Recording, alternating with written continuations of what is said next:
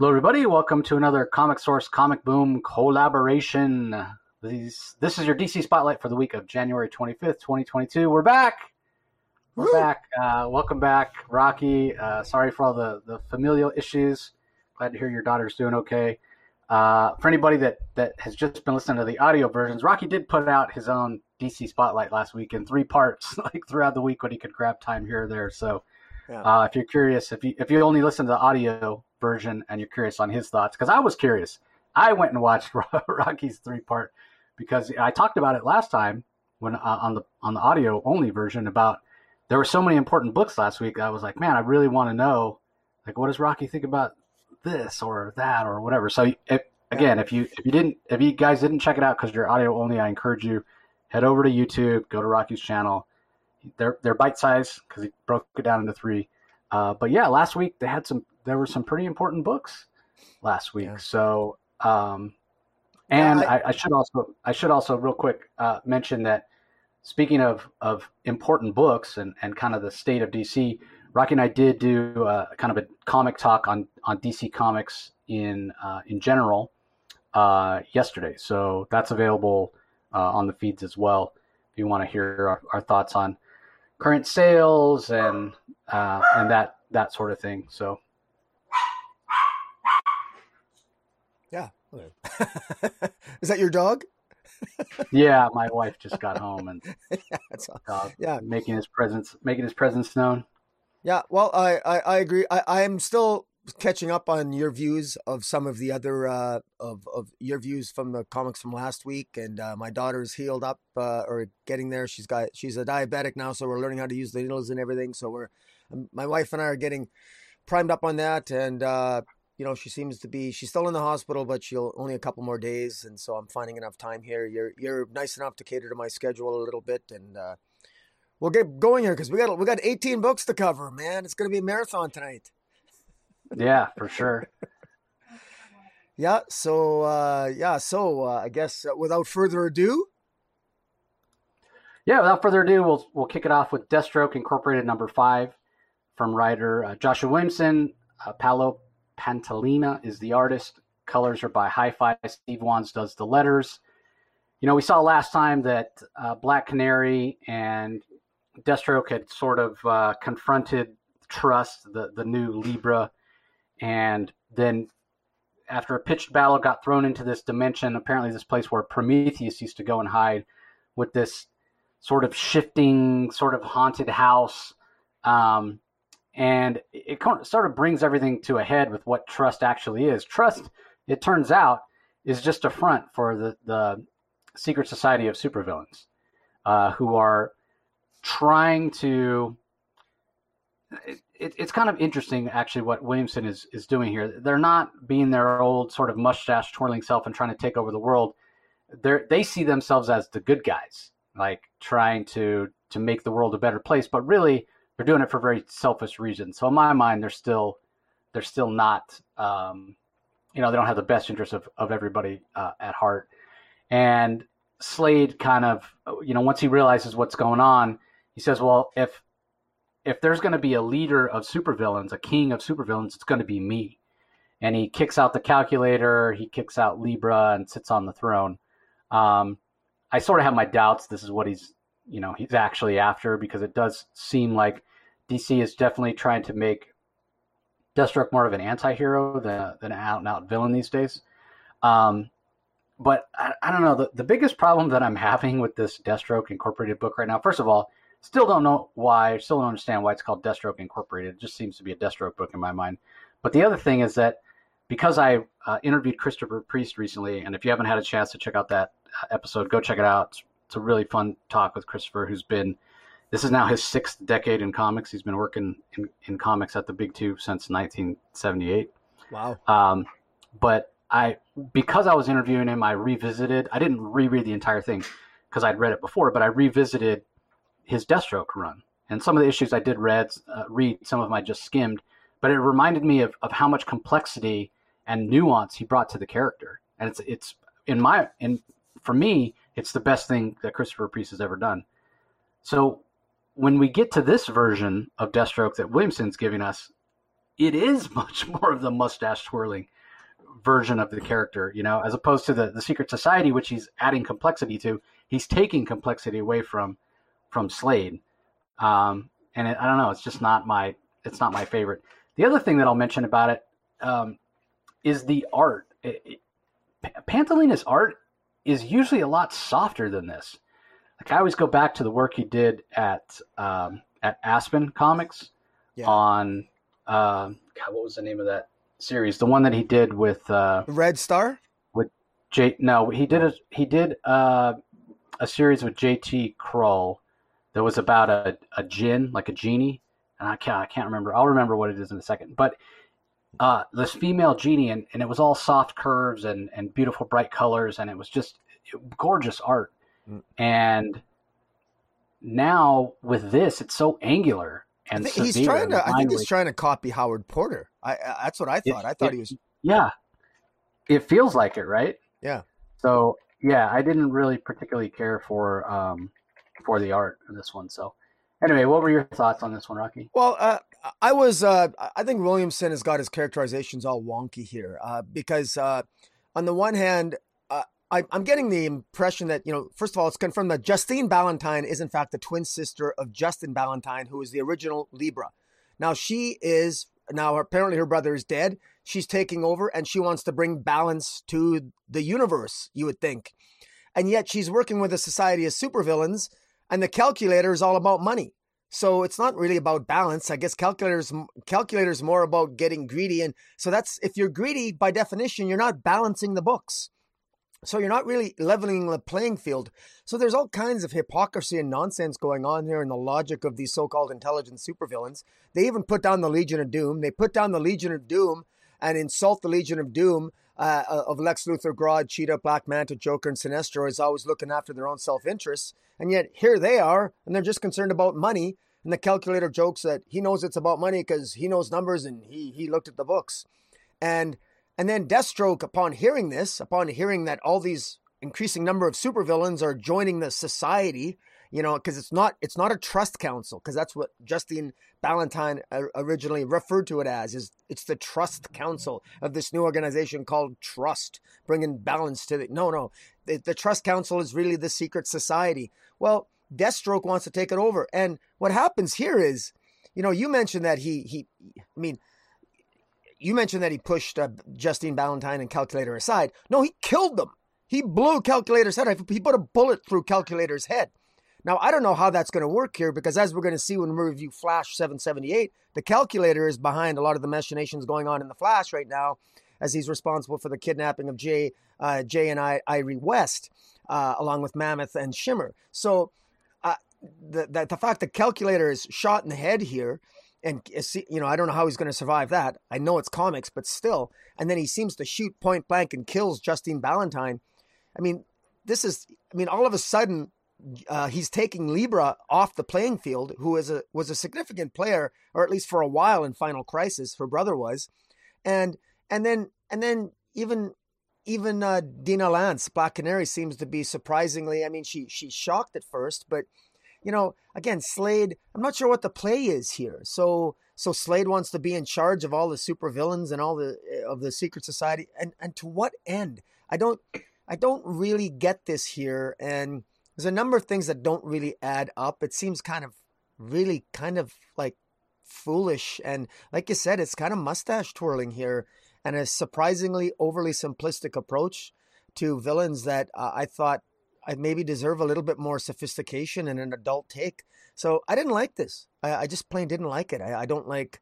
Uh, I thought this is dumbing everything down. I thought this was building to something, but I'm not getting that impression anymore. Uh, especially since we know that Black Canary is going to be taken off the playing field with the Death of Justice League coming up. It's like, well, whatever. And I'm wondering now, is the secret society going to going to become Deathstroke Incorporated? To answer your question, Jace, that everyone's asking, why is it called Deathstroke Incorporated, which we've has never been answered? Maybe he's going to change the name to Deathstroke Incorporated because looking at the the number of villains that are around this table, none of them have got the shoot spot that Deathstroke does. Monocle, Phobia, Doctor Moon, Doctor Destiny, Deadline, Prometheus, Tattooed Man, Shrapnel, Body Doubles, Count Vertigo. None of those people hold a candle to, to Deathstroke. And so I can see him leading these group of idiots uh, quite handily.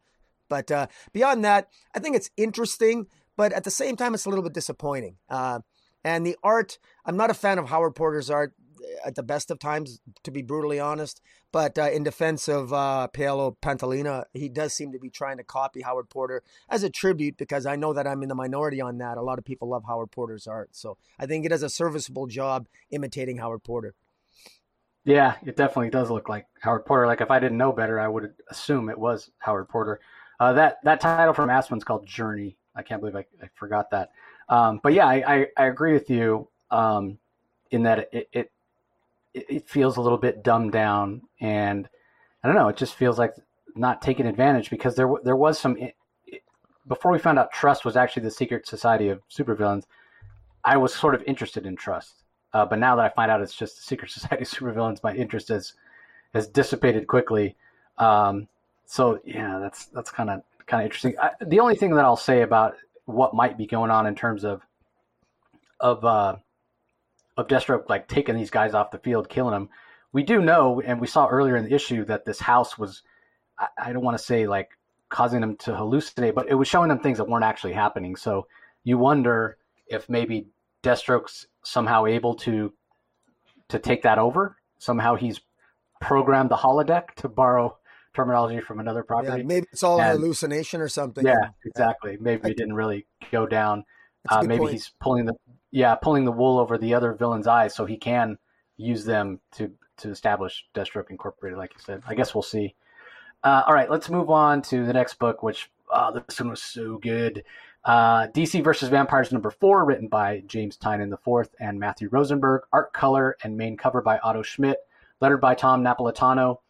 Uh, and I, if you listen to the the DC talk, DC comic talk we did yesterday, I mentioned this. As soon as I finished reading this book, I immediately went to see if we had the next issue in our press previews, which we didn't. But that's how much I wanted the next issue. So th- this is a real highlight this week. Uh, what did you think, Rocky? I, I, like this. Uh, this is, uh, you know, Matthew, uh, James Tynion and Matthew Rosenberg, uh, uh, they've just done a stellar job creating a, a high tension, high impactful sort of adventure here that seems to be moving fast paced.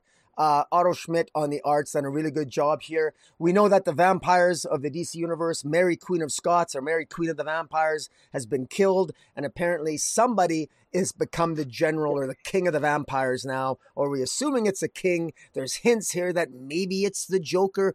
God forbid, who's taken over and now become king of the vampires. We're not really sure. But what Batman has sort of figured out, along with Green Arrow, who they end up meeting in the Batcave, is that you know there's there there's there's a hierarchy to the vampires that they got to figure out what's going on. In the meantime, the issue starts off with Zatanna, who we know to be a vampire from previous issues, confronts John Constantine. And in typical John Constantine fashion, John Constantine he, he's aware, he's already aware that that uh, Zatanna is in fact taken over, is, is in fact a vampire, but he doesn't want to kill her because he probably because he loves her, although he doesn't really say that. But he's, you know, she asks him, "Well, why don't you kill me if you know I'm a vampire?" And it's like, "Well, you're you're already dead, lassie." You know what I mean? Like, what's there to kill? I mean, you're already dead. And so he continues to talk with her until later he's confronted by. Uh, he's confronted by Doctor Fate, who ends up killing Zatanna anyway. But in the meantime, Batman's in his Batcave, and what I love about what uh, Rose, writers Rosenberg and Tynion do here is uh, I love the code word here that Batman has. He's talking to Alfred and and he, he realizes he's been broken into and he says, Ah, Alfred, I just remembered it might rain. And that's code word for the cave's been broken into. And uh, because it doesn't rain in a bat cave unless it's uh, unless it's been uh, uh broken into. And of course, Green Arrow was broken into the bat cave. He suspects he's done his own uh, investigations uh, because he had some Green, Oliver Queen had some confrontations with some villains uh, in previous issues, and he thinks Batman might be compromised. The trail led to Gotham, and it's in, a, in a great scene. Uh, Green Arrow, uh, Green Arrow, and Batman end up getting into a fight with each other, uh, where they discover, uh, much by accident, because Green Arrow tries to take out Batman with some holy water at the end of his arrow, and Batman realizes and Green Arrow both realize that they're both mistaken in thinking each other is a vampire, which is really good because right away they get on track and they know what they're on each other's side. Uh, meanwhile, uh, Barbara, Barbara Gordon, Batgirl, and Nightwing are sort of they. She's piecing together the married queen of uh, queen of vampires having the apparently there was a meeting in Gotham. They don't know what happened, but presumably one can assume that that was when Mary, Queen of the Vampires, was, was taken off the playing field, and then a new King of Vampires took over. And uh, you know, again, we, we, we get a lot of movement here. Doctor Fate confronts John Constantine. He takes out Zatanna because you know, of course, the the fate of the world is at stake here. And uh, by the way, the exact words: the very fate of the world is at stake. Get it?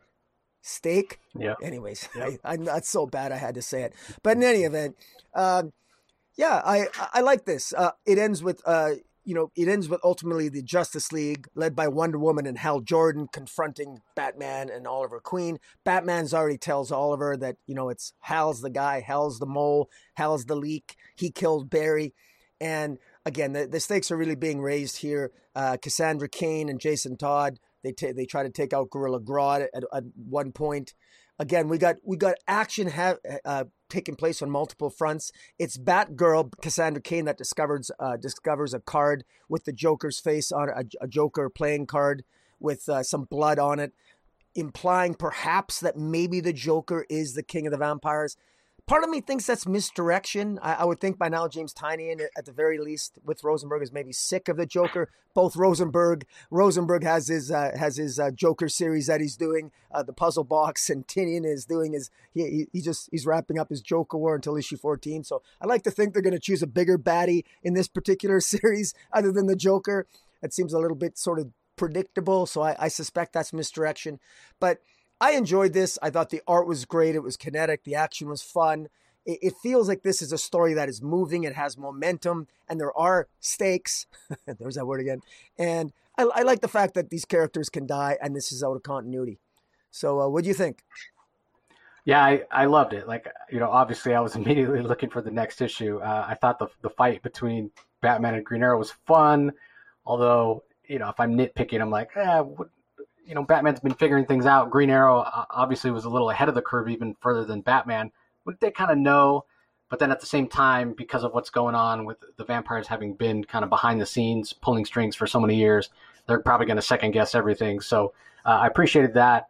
I really love the interplay between Nightwing and uh, and Batgirl, or, or Dick and Barbara. You know, so many people have have uh, put them together and want to see them, you know, as kind of the, the Peter Parker and Mary Jane of the of the DC universe. So I, I appreciated that. Uh, again, this might be the only time that DC editorials going to allow that to actually go down the path of you know uh, getting married or something like that would be in a an out of continuity book like this. Um, I really enjoyed seeing Doctor Fate cut loose on Zatanna. I loved John Constantine be like, "Yeah, I know the vampires are making a move. Like, so what? Like, typical Constantine, you know." Like, no, don't uh, don't tell me, you know, the war is going on, and he, he knew Zatanna was a, a vampire, didn't want her killed. Like, he's always on his own side. You know, he's always has his own thing. Doesn't it, it's he's such an interesting character, and and I love that. Despite the fact so many things have changed, maybe the biggest one being Hal Jordan, that Constantine's characterization is one thing that's a that's a constant, almost uh, no matter what version or what universe you're in. So I I really enjoyed that. Uh, and then the end, yeah, the, the confrontation where the rest of the Justice League show up. Um, and I think the one, the thing that has me most curious, I, I think that Tynion and Rosenberg picked the perfect person to be the mole inside the Justice League. Um, because I'm not sure, like, can if Superman gets bit by a vampire, I mean, can they even bite him? Uh, wouldn't they have to expose him to kryptonite or something to weaken his skin enough to, like, actually bite him? And then could wouldn't his like super immune system fight off the infection. Yeah. So it, you know, when you think about like the next most powerful person, it, maybe you can make an argument for Martian Manhunter, J'onn J'onzz, but again, he's a Martian. Would he be, you know, a shapeshifter? So would he be, uh, you know, possibly could be infected or not? So really, Hal Jordan is, is the logical choice. So so powerful. So so what happens here? It's like Hal and and Diana have pulled the wool over the other guy's eyes and convinced him that Batman's actually the, the mole.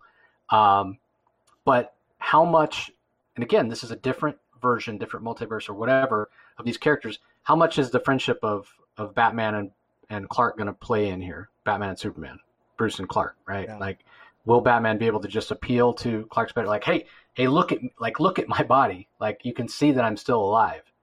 Like, why wouldn't Clark use his X-ray vision like automatically on Wonder Woman and Green Lantern when they're telling him that? Is he really that trusting? Yeah.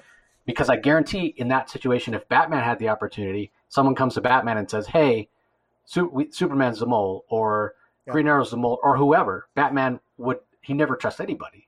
Yeah. He's gonna, you know, like trust but verify, right? Yeah, well, not So only that. can- Look at look at that scene. Look at the way they they uh, Otto, how, the way Otto Schmidt drew this scene. He draws it so that Green Lantern and Wonder Woman are behind Martian Yeah. Manhunter, Superman, Cyborg, and Hawkgirl, almost as if they're they're there to be for safety in case Batman convinces them that you know what I mean. Like it it, it, it looks very cleverly done. You can almost tell who the who the you know the way that's artistically rendered. I think it's very clever that Wonder Woman and Green Lantern are sort of like hiding, you know, sort of like behind everyone, waiting.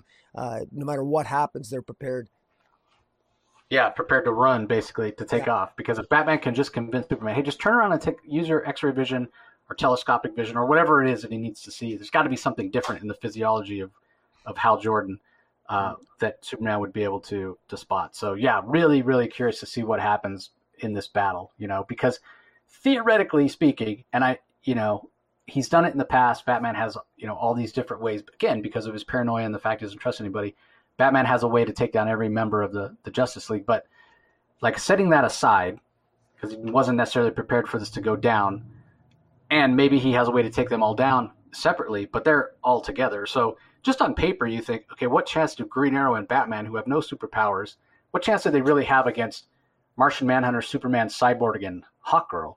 Not to mention a vampiric Wonder Woman and Hal Jordan. Like on paper, it's a slaughter. So uh, how they're going to get out of it uh, I'm very curious to see. So, uh, all right, let's move on to the next book. It's Aquaman Green Arrow Deep Target number four from writer Brandon Thomas.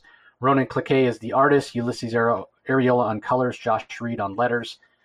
Uh, this one's interesting. We saw last time that uh, that Aquaman and Green Arrow, Aquaman being uh, Oliver Queen and Green Arrow being Arthur Curry, because something's happened to the timeline, and their lives basically have been switched. They've they've been Freaky Friday. They were captured by Scorpio and taken to their base, tried to escape, and found out it's on the moon. So it's not they can't just run outside and escape. So once they realize that, they actually actually have to fight their way back inside the uh, kind of the the uh, the installation here and and look for a rocket or some way to get home. In the meantime, uh, the leader of Scorpio has decided that he's going to enact something called tabula rasa, which means clean slate in Latin. Um, and his underlings are are are sort of hesitant. Like, are you are you sure we should do this? And he's like, yes, we've worked too hard. This is the Justice League. You know, we can't fail. They will escape. They'll bring their friends here. It'll be over. All the work we've done will be uh, undone. We have to go back before we were discovered and and change time again. Um, and it's interesting. One of the guys goes, "Okay, we'll do it. I sure hope I remember you." it's like, Yeah. wait, what? What exactly is, is going on here? So, Green Lantern and, and Green Arrow do manage, or uh, uh, Aquaman and Green Arrow do manage to escape. But once they get down to Earth, instead of just that uh, one general being like a hybrid human dinosaur, it's every it's everybody. It's it's it's everybody everybody that's walking around. It's like a scene out of that ABC show from the '90s, Dinosaurs. Like everybody's like this, and and Aquaman and Green Arrow look at each other, going like, "What the hell's going on?" Um, and they get spotted by some police officers that are you know half dinosaur, half human. They start being shot at, and who shows up to defend them? But that that general saying, "Get behind me, go, go!" And he's got this bow and arrow, and like, yeah, n- absolutely no clue what's going on in this book. Um, it's been a wild ride, and it's not over yet, apparently, because I I really don't have any idea. This is issue four of seven. And like all along, we've thought that Scorpio are the bad guys, but now I'm, I'm like, so is that not the case? Is this tabula? Did the tabula rasa cause everybody to turn into half dinosaur, half human, or is that what they're trying to go back and fix? Like, I, I yeah, I don't know, man. This is crazy. It, obviously, it's sort of out, out of continuity as well. Although I guess it doesn't have to be out of continuity if you're talking about going back and changing time and and events and whatnot. Um, but yeah, I'm just not sure what's going on. Uh, and the art has been solid throughout. Ronan Cliquet, very classically superheroic in terms of bright colors and and um, a lot of dynamic action and uh, the the page layouts are are pretty standard. That that's the one area where I feel like he can uh, he can improve. But there's a lot of panel breaks and and whatnot. And overall, I think it's a pretty strong comic. What were your thoughts? I, I, this frustrated me because I uh, I guess well like we're four issues in here and and uh, we're just treading we're just treading wheels. This reminded me of issue two where uh, where nothing happened in issue two except one glorified fight scene on an airplane uh, which allowed Ronan Cliquet again to show off his artistic skills. And same with this. This entire issue was just uh, both characters, Arthur and Arthur Curry and Oliver Queen, whose identities are mixed up with each other. They're escaping the moon base. So, you know, what in issue two we had a long glorified fight scene on an airplane. Now we have a long glorified escape scene on on in issue four from the moon base. Which again, uh, I, I guess I wanted a, I want a little bit more storytelling, uh, and I don't mind action, but this isn't action that's moving the story uh, as as fast as I would like. Uh, but but you know maybe that's just me being impatient.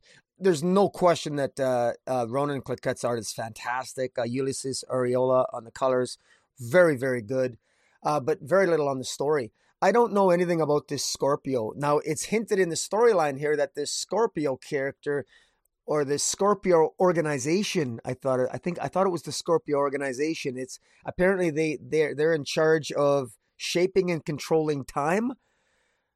And that's really odd. This is, to my knowledge, this is the, the a brand new organization in the DC universe. You know, it's funny how the DC universe at one point had too many organizations that uh, we wanted to eliminate them all, thanks to Leviathan. Uh, who? Mark Shaw. Anyways, uh, you know, now all of a sudden we have another organization, uh, this this Dino Man, whatever his name is, controlling this Scorpio, and uh, it's he. Th- there's hints in this story that apparently they've done some good in the past, controlling and shaping time. But uh, I'll be honest, I, I don't like I don't like the plot line. I don't like it. I don't like the idea that we we already have hyper time. We already have a multiverse. I don't like an, I don't like the idea of an organization that that manipulates time in the DC universe. I don't like the idea. Uh, so and I I'm not a so I I don't like the idea. I'm not a big fan of the characters. This is silly. This is not a great way I think to prop up two characters you know Oliver Queen and and Arthur Curry. Like I just I don't understand why this comic book exists when when when there are so many other options that we could have other than for this. This is an outlier to me.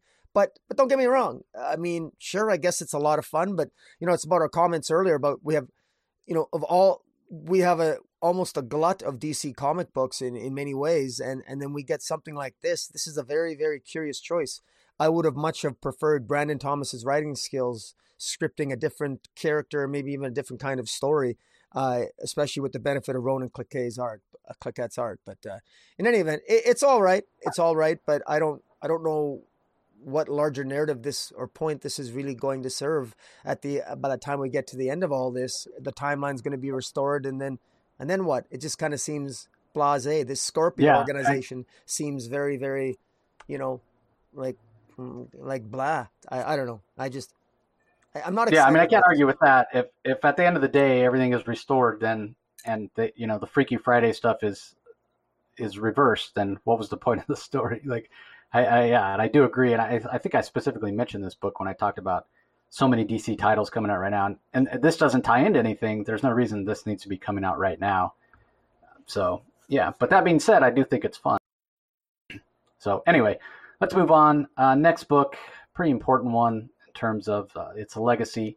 Batman Catwoman Special Number One. This was supposed to come out obviously a long, long time ago because a lot of the art is done by John Paul Leon, who tragically passed away from cancer uh, late last year. Um, Tom King's the writer. This ties in with his uh, Batman Catwoman series that's been going on for a long time now, that has also suffered from a lot of delays and lost a lot of its agency because of that. But um, John Paul didn't, Leon didn't get to finish it before he passed away. So he does a lot of the art in the book, but then it's finished by some of the people that are, are closest to him. So John Paul Leon does. Uh, it's written by Tom King. John Paul Leon does the art on pages one through thirteen, and then the breakdowns on fourteen through twenty. So he he did the complete art for the first half of the book, and then the finished art for 14 through 20 is done by Bernard Chang with Sean Crystal, and then the remaining part of the story, pages 21 through 38, were done by Mitch Gerads. The colors uh, for 1 through 20 that Leone did are by Dave Stewart. Mitch Gerads, as he always does, colors or often does, colors his own work. Clayton Cowles does the letters. Uh, there are a couple of variant covers, one by Bill Sienkiewicz and one by Lee Weeks. Uh, John Paul Leone does the main cover, and there's a series of pinups, and some of the pinups even have little essays from some of the other creators who knew John Paul. So uh, the pinups are by Lee Bermejo. There's one by Denys Cowan with colors by Chris Sotomayor. Becky Cloonan, Klaus Janson, and Dave Stewart do another pinup. Rick Leonardi, Dave Stewart, and Chris Batista do another.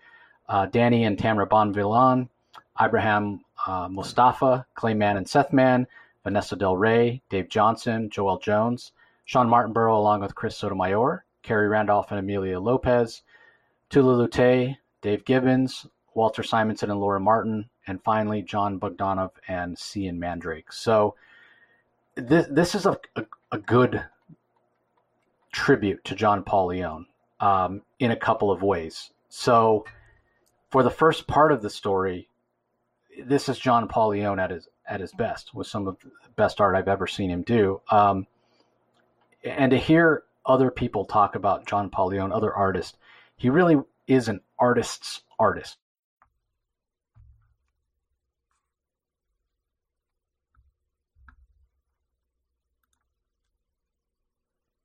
There's actually a school you can go to to actually learn how to do comics. You know, go to the Kubert School as opposed to going to like SCAD, you know, Savannah uh, College of Art and Design, or, or, other sort of sorts of things, uh, where you learn graphic design or you learn graphic art and then you translate to, that to comics. John Paul Leone's art style is, I, I hope I'm pronouncing this right, chiaroscuro, which basically means the balance between light and dark, between blacks and whites, right? And I don't always see the brilliance in John Paul Leone's art because I'm not an artist and I don't necessarily understand it. But what I do understand is the way his art makes me feel and the tone of the story that his art evokes. And he's always fantastic in that way. And then on top of that, he's brilliant at actually telling a story with what he chooses to put in the panels and how his transitions go and, and whatnot. So um, it's fantastic to get his art in this story, which is basically a Selina Kyle story through the years, so to speak. We check in on Selina Kyle on Christmas Day, year after year after year after year after as her life moves. And it's we don't see every year, but we get these snapshots of where she is at her life in particular time. And what this Batman Catwoman special is doing is it's adding a lot of context in terms of who Selina Kyle is at the the end of her life, who Selina Kyle is in that you know the, the story that takes place furthest along in the in the Batman Catwoman series where she does choose to kill the Joker. It, this is adding so much emotional context, and it adds a lot of character moments for Selina and Selina and Bruce, and Selina and Bruce and their their kid. I I don't recall what they name. Is it is did they call her Helena? Is it Helena here? I think so. Like, yes. Yeah. I've been calling her Helena. Yeah, I believe that's the case. I don't know if I'm just kind of flipping through trying to see if that My that's what they call her. But Helena. but again, there there are moments between uh, the three of them that I think work really really well. So I I just think this is brilliant. It, it's 86 pages, which is is is quite a bit, but um, the actual story I think is only like 40 pages or so. Yeah. And then what we get is some uh, the layouts of John Paul Leone, which again, really brilliant, showing his sense of design and his his sense of style and his sense of storytelling. And then we get a couple of essays, one from uh, one from Michael Davis, one from Kurt Busiek, and there's also a Batman Black and White story from the DC Vault from John Paul Leone. And there's also a story that hadn't been printed before um, that is a Riddler story from John Paul Leone uh, and Ram V is the one that wrote it. I don't know where it was supposed to show up previously, but that's a great story and maybe my, my favorite thing in the whole issue.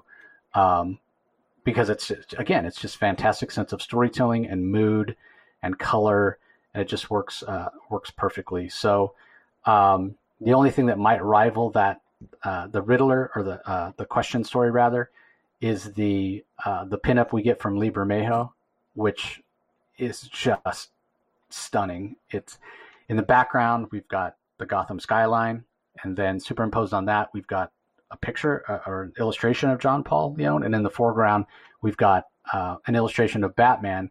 And Bermejo does that illustration of Batman in the style of John Paul Leone, uh, and it's it's gorgeous. Like I would love to have that to, to hang up uh, in my studio as a as a tribute to John Paul. So uh, it took a long time for this issue to come out. I think in the end, that's good because uh, they needed as much time as they needed in order to get it to be what it is, which I think is a is a fitting tribute. I mean, nothing could ever replace having John Paul Leon and we're all poorer for for him having lost his battle with cancer and and us no longer being able to experience his art. Um, but I feel like this is a, a fitting tribute. So, uh, what were your thoughts on it, Rocky? Uh, yeah, it's very much a tribute. I have to admit, I, I I learned much more about John Paul Leon after he died than he ever did when he was alive. I, and I've been collecting for a long time, so I, uh, I, I say that with some degree of ego, uh, but obviously it just goes to show you that what the hell do I know? Uh, th- this guy really, he's an amazing artist. I, I, I never, I openly admit, I never appreciated his art enough during his lifetime. Uh, uh yeah, he's a good artist. I one thing that stands out for this is that my initial my initial criticism, and I'm going to sound like a jerk saying this, but I thought, you know, it's 86 pages. Like, why? It's, it's it just seemed like, I mean, this this wasn't about John Paul Leon. It was about every every other artist wanting to get uh, for their own egos, wanting to get they wanted to draw something for this tribute. Uh, why? I mean, I mean, their, their drawings aren't, you know, other than Lee Bermejo, Bermejo's picture of John Paul in the background this is just padding a comic book and making it overpriced and increasing the likelihood that fewer people are going to buy this tribute. Why? Because you've added 40 pages of useless pinups and exposition uh, from other people. Now, I know I sounded like a real jerk saying that. Uh, I also think that the story is, I think Tom King's story is, once again, completely baffling. I don't understand his Selina Kyle. So, from a storytelling point of view, I'm just baffled. And I, so, but I mean, from art, artistically, yeah, it's great. I mean, yeah, this this is this is pinup art. This is a pinup art. But I'm not I'm not really on this on this big love train for this. Like as a tribute, this is overpriced. They, they, this would have gone much farther had they eliminated 40, 50 pages and just simply done uh, exactly what it was, which was a Batman Catwoman special uh, with with the with the Kurt Busiek uh, story. That that would have been that would have been fine. But um, you know, if it's truly a tribute, then DC should have fit the bill for the 40 extra pages. but that's me being uh, that's me being cynical. I mean, that's what a real tribute is is that if you're as a corporation if they if if, if they're going to do that. But uh, shame on me for being so uh, cynical. But uh, in any event, I agree with you on the Riddler story. I quite enjoyed that. It's it's in black and white, but you get a sense of his uh, artistic style. I'm I'm still uh, even after all this, you know, four decades of reading comics, and I'm still learning the language of how to describe art. And I, I thank I and I thank you for improving my uh, ever ever in need of improving skills in that department. But yeah, I mean, he's a he's a great artist.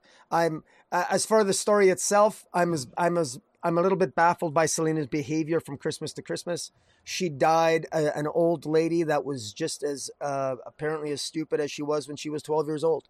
Uh, she she learned very little in her life. Uh, she she contributed nothing to so many people in her life. The only thing good in her life that happened to her was Bruce Wayne. She was in love with Bruce Wayne, but in terms of what she brought to the table, it was very little. Uh, one point in the story, Bruce Wayne, uh, in older years, he actually he, he bought it. He had a shelf shell company and in the story he actually bought he bought uh, a museum that had a diamond in it so that she could as as catwoman she could actually steal a diamond try to steal it and she wouldn't get in trouble if she stole it because bruce wayne owned the company. And then she has the audacity to say to say to him god damn it even after all these years you still don't know me. And um, that's exactly how i feel about tom king's catwoman. I i don't understand his catwoman at all uh, she's she she defeats everyone. She's better than everyone. She's smarter than everyone. Uh, she's always a smartass. She's always seems to be miserable. Even at the end, she can't even die. without being a, with a sarcastic quip out of her mouth. Uh, I actually found this from a from a character standpoint to be, uh, and that's how I read this. I didn't read this as a tribute to Jean Paul Leon because his art's that good. As a, it's a tribute to his art that he draw he drew Selina in such a way that uh, he he he he meshed with Tom King's uh, sensibilities quite well. But she Selina dies at the end of this story, uh, basically being shot by a guy she's mugged, and she she says, "Oh, honey, you're doing it all wrong." So she's even criticizing the guy who's mugging her and killing her as as he's doing it wrong. Bruce Wayne couldn't do anything right. Her daughter can't do anything right. She can't do anything. Uh, no one can do anything right. And even uh, even the Selina Wayne Foundation for the orphanage, she's insisting she's insisting that everybody have that everybody have a cat. You know, uh, so I don't know. I found this to be a little bit, uh, you know, uh, you know, kind of a little bit annoying, but uh, again, nice enough tribute. And I'll leave it at that.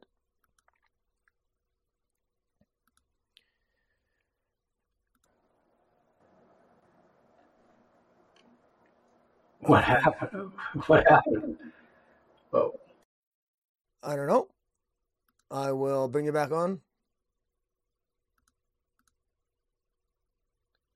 Okay, just a moment here. We're waiting for Jace. I don't know what happened.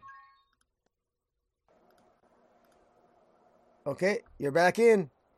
It's all good. We're yeah, continuing. Was it only me? Like you, I was talking and talking and talking, and then I switched back, and you were frozen, and I was frozen.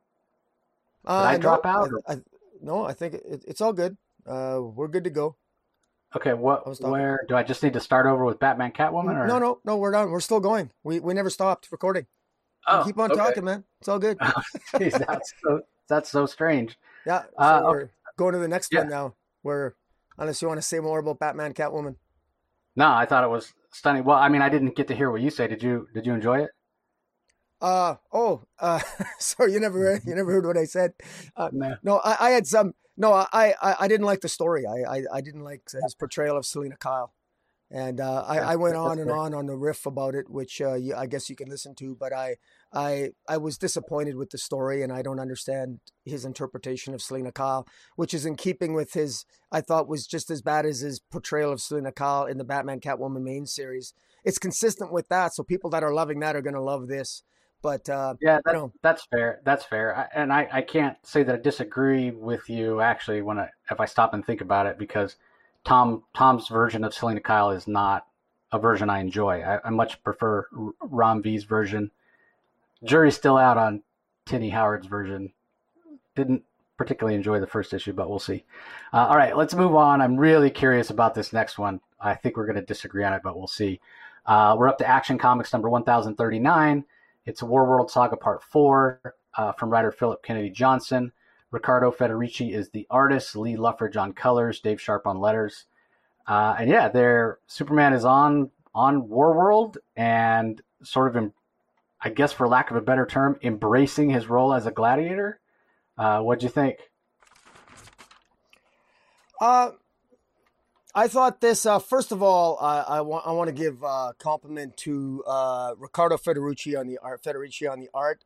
I think it's really good. I, it really captures the gladiator sort of sensibilities and the tone and the feel of Warzone, of, of War World very well. What Philip Kennedy Johnson does really well here is that i am feeling a sense of the culture of War World. He sort of really draws the reader in, pulls the reader in. I love how Superman is slowly, he's slowly learning how to fight better because he's used to being invulnerable, so that affects his fighting style. There's another character that he meets, uh, uh, sort of another Phaelosian who sort of helps train him. This uh, Krillix character. This Krillix character has lost a, a wife and three daughters, and and uh, and he's got a history, and and he's he's sort of trying to tell Kal-El, you know, you gotta you, you gotta remember you're not invulnerable. You gotta you gotta fight as if you can actually die because you actually can, and you got to be careful what you do.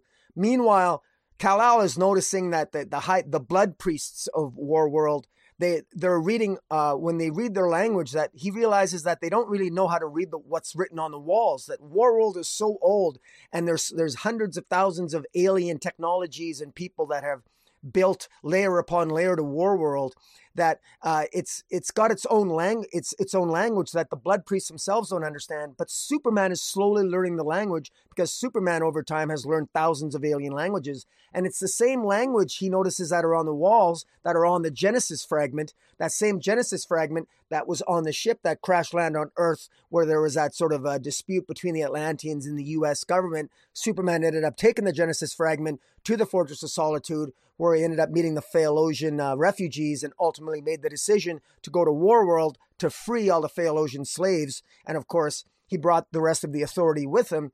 And there and and and on Warworld now, Midnighter in this is in this issue is trying to free Apollo, and we have Omac, the character Omac, uh, is uh, with Natasha, and Natasha Natasha Irons uh, has has remained optimistic. She's with Superman. Natasha utilizes her abilities like she she's a really good fighter. She uh, so they're both her and OMAC, both natasha irons and OMAC are winning battles and so they're getting more chains right? I am he who holds all chains. That's OMAC. and the more battles you win you, you get to take your opponent's chains and so they're they're acquiring chains. Natasha irons is very very smart. She's utilizing it to try to. She actually becomes a um, an apprentice to Leonith, this, the blacksmith, and she builds Superman his iron sort of S that he's going to wear in future battles when he's on the on on the on the battlefield, and all this is playing out. And while all this is playing out, we we uh, in the background uh, we we see like people singing, Phaelosians singing their song, and where as Superman is healing from his wounds, and Krillix is helping him heal, and we're, we're learning more about this, uh, about some of the rituals. The the Warzoons take pride when it, when an alien race becomes extinct. They view it as uh, propping up the superiority of Warworld, and there's actually a ceremony that we bear witness to that where they actually celebrate the extinction of an alien, of an alien species because it's weak, and uh, and and Superman making promises that I'm wondering if Superman can keep all these promises because Superman's promising that I'm going to avenge you, I'm gonna I'm gonna find your your ancestors, and I'm gonna you know he's not only going to save the day, but Superman is one day going to bring all these disgruntled and and and and persecuted alien races together one day. And I mean, he's really really making promises. I'm wondering if his body can actually cash all the all the things his mouth that's coming out of his mouth. But he's Superman, so we'll see what. I'm sure. I'm I'm sure writer Philip Kennedy Johnson has got all that in play. But you know, you couldn't get. This reminds me a lot of uh, Philip Kennedy Johnson when he did the. Uh, oh, he had that series, uh, 12, 10 issue series. What was it? Uh, the Last God. Thank you, The Last God. I mean, uh, just fantastic art. In fact, fact, I think it is the same artist. Federici certainly reminds me of it, but just it's it's beautiful. It's gorgeous. Uh, I'm I'm really enjoying this, and I you know I think this is I think this is going to be one one of those comics, one of those series that's going to be people are going to appreciate it more uh, after the fact, and I think it's going to sell really well in trade because this this in my view it keeps getting better and better. But uh, uh, are you are you going to disagree with me on this, Jace? I sure the heck am going to disagree with you. Um, first of all, I love the cover. That that cover reminds me of a of a you know you can see it behind me uh, and Rocky. It reminds me of like a '70s movie poster. It's it's fantastic. Um, I won't disagree with you in that the story is interesting and it may sell well in trade. But the thing about this is this does not in any way feel like a Superman story to me. Uh, I almost feel like substitute Batman for Superman, substitute Midnighter, like move Midnighter from where he is into where Superman is. And I know you'd have to change some other things around because Midnighter's not as powerful, whatever. But to me, that would make more sense. It, you know, he had to. Uh, Philip Kennedy Johnson, he had to jump through so many hoops to put Superman in this depowered state to make this work, and it just feels contrived that's not to say that there aren't things that are good. I, I agree with Rocky in that the, the culture building, the world building for Warworld and the Phaelosians that are trapped there and the, the hierarchy and the, the culture, the uh, sort of misinformation and traditions and, and buy-in that the slaves have given. Oh, I need more links in the chain. That's what's actually like all that is, is fantastic and really interesting and great world building, but it's not a Superman story it doesn't feel like a Superman story to me.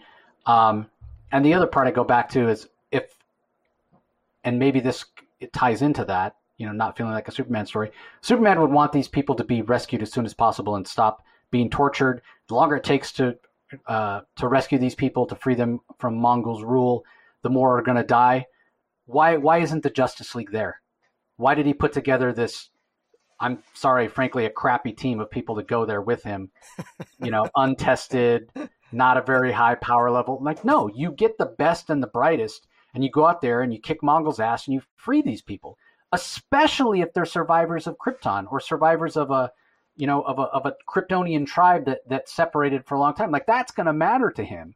So it, it's never rang true to me that he's like, no, I have to do this on my own. Blah blah blah. No, this doesn't feel like a Superman story. Is it an interesting story? Am I intrigued by the story? Yes but it doesn't feel like a Superman story. And I've said this before the Exile story from Roger Stern has done this before and done it better in terms of making it a Superman story. Superman out in space, fighting on Warworld, weakened state. That made more sense to me. This doesn't make sense. As far as the art goes, uh, I like the nuanced art of uh, Federici. I, I think that you know he mostly does covers. We've talked about this before. We were talking about Batman Fear State Alpha, and he did the interiors. I was blown away by it. His sense of storytelling, everything is fantastic. I love his art. I do have a nitpick about the art, however, and it, it's and I don't want to. I don't want to disparage the color artist Lee Loughridge because he's extremely talented and he does a lot of really cool things in here. Especially if you're watching this on YouTube, Rocky's showing these these pages uh, uh, of the interior of War World where there's a lot of blues and greens and whatnot. The problem I have with it, again, it, it it's perpetuating that feeling for me of not having it feel like a Superman story. In the early pages, where we're seeing Superman out there battling in the gladiatorial arena of War World, it's it's like it's all brown it's all tan. It, it's all like this desert tone that makes m- me feel like I'm actually watching a, a battle in gladiatorial Rome. And maybe that's the point of it. But at no point prior to this in Warworld have we seen Warworld colored this way. And again, it makes it feel like this isn't a cosmic story. They're not in, out in space. We're told in this issue itself about how Warworld is this metallic, uh, built up infrastructure over the core of what was actually once a planet. So if it's futuristic and it's made from all this scavenged metal and whatnot, it would be bluish and gray and and cold and dead in that way instead of feeling like it's taking place in this gladiatorial arena in the in the desert where everything is brown. Where where are all these brown tones coming from? Like it felt so out of place to me those early pages. Um, like why does even why is even the quality of light like this? It hasn't been colored like this at any point. Now maybe these colors, maybe he made these color choices based on the fact that this was what was going to make uh, Federici's art look the best, and I can understand that if, if, if that's the reason. But it it just pulled me out of the story so much um, that it that it bugged me. Uh, but it's only those first few pages, so I know I'm, I'm nitpicking a little bit. Once we get down into the like the blacksmith area where you add in some reds because of all the fires that are going, and then we're in the cells. Uh, and it's got the greenish tinge and whatnot. Uh, I, I, don't really have much complaint about that. But that first sequence, it just bugged me. I was like, why is everything brown and tan? Um, and I'm having a hard time getting over the fact that this just doesn't feel like a Superman story. And and for me, you know, after following on Bendis, whose run on Superman I really didn't care for, and now we're up to Philip Kennedy Johnson, and I, I'm just I'm sort of waiting. Like, when am I going to get some Superman books that I actually feel like are Superman books? So, again, it's I'm interested in the story, but I don't know. Yeah, I I I, I don't know. Honestly, I just oh, I um. I respectfully disagree with you. I uh, I don't know if you could uh, you, you, you conked out there for a bit. But anyways, I'm enjoying this story, and we'll have to wait and see. Hopefully, I mean, I'm sure he's building up to a, a, a hell of a Superman return here. And I look at Apollo here, all glowing yellow and with sunlight. So at some point, I, I imagine Apollo's going to power up Kal-El, and we're going to get some kick-ass action. Well, that'll feel more like a Superman story, and and I, you know, I'm not saying I'm I'm not enjoying the story. I'm just saying for me, it doesn't feel like a Superman story. Mm. That's what's that's what's frustrating. But I am intrigued. I want to know what's going to go down. but I'm also highly anticipating. Like I want this to be over. I, I, want yeah. something else. Uh, the backup story is Martian Manhunter. Uh, let me give the credits real fast. Uh, Face in the Crowd from Sean Aldridge. He's the writer. Adriano Melo is the artist. Hi-Fi does the colors, and Dave Sharpe does letters. Um, yeah, we get the, I guess the villains of the story revealed. What did you think, Rocky? Yeah, I, I just I, I just skim read this. I'm not uh, honestly. I I think this is a significant miss. I don't know why is this. I don't know why Action Comics has a backup.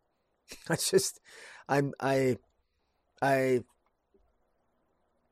I think this is such a glaring misfire to have Martian Manhunter as a backup to an action comic story where he's on War World.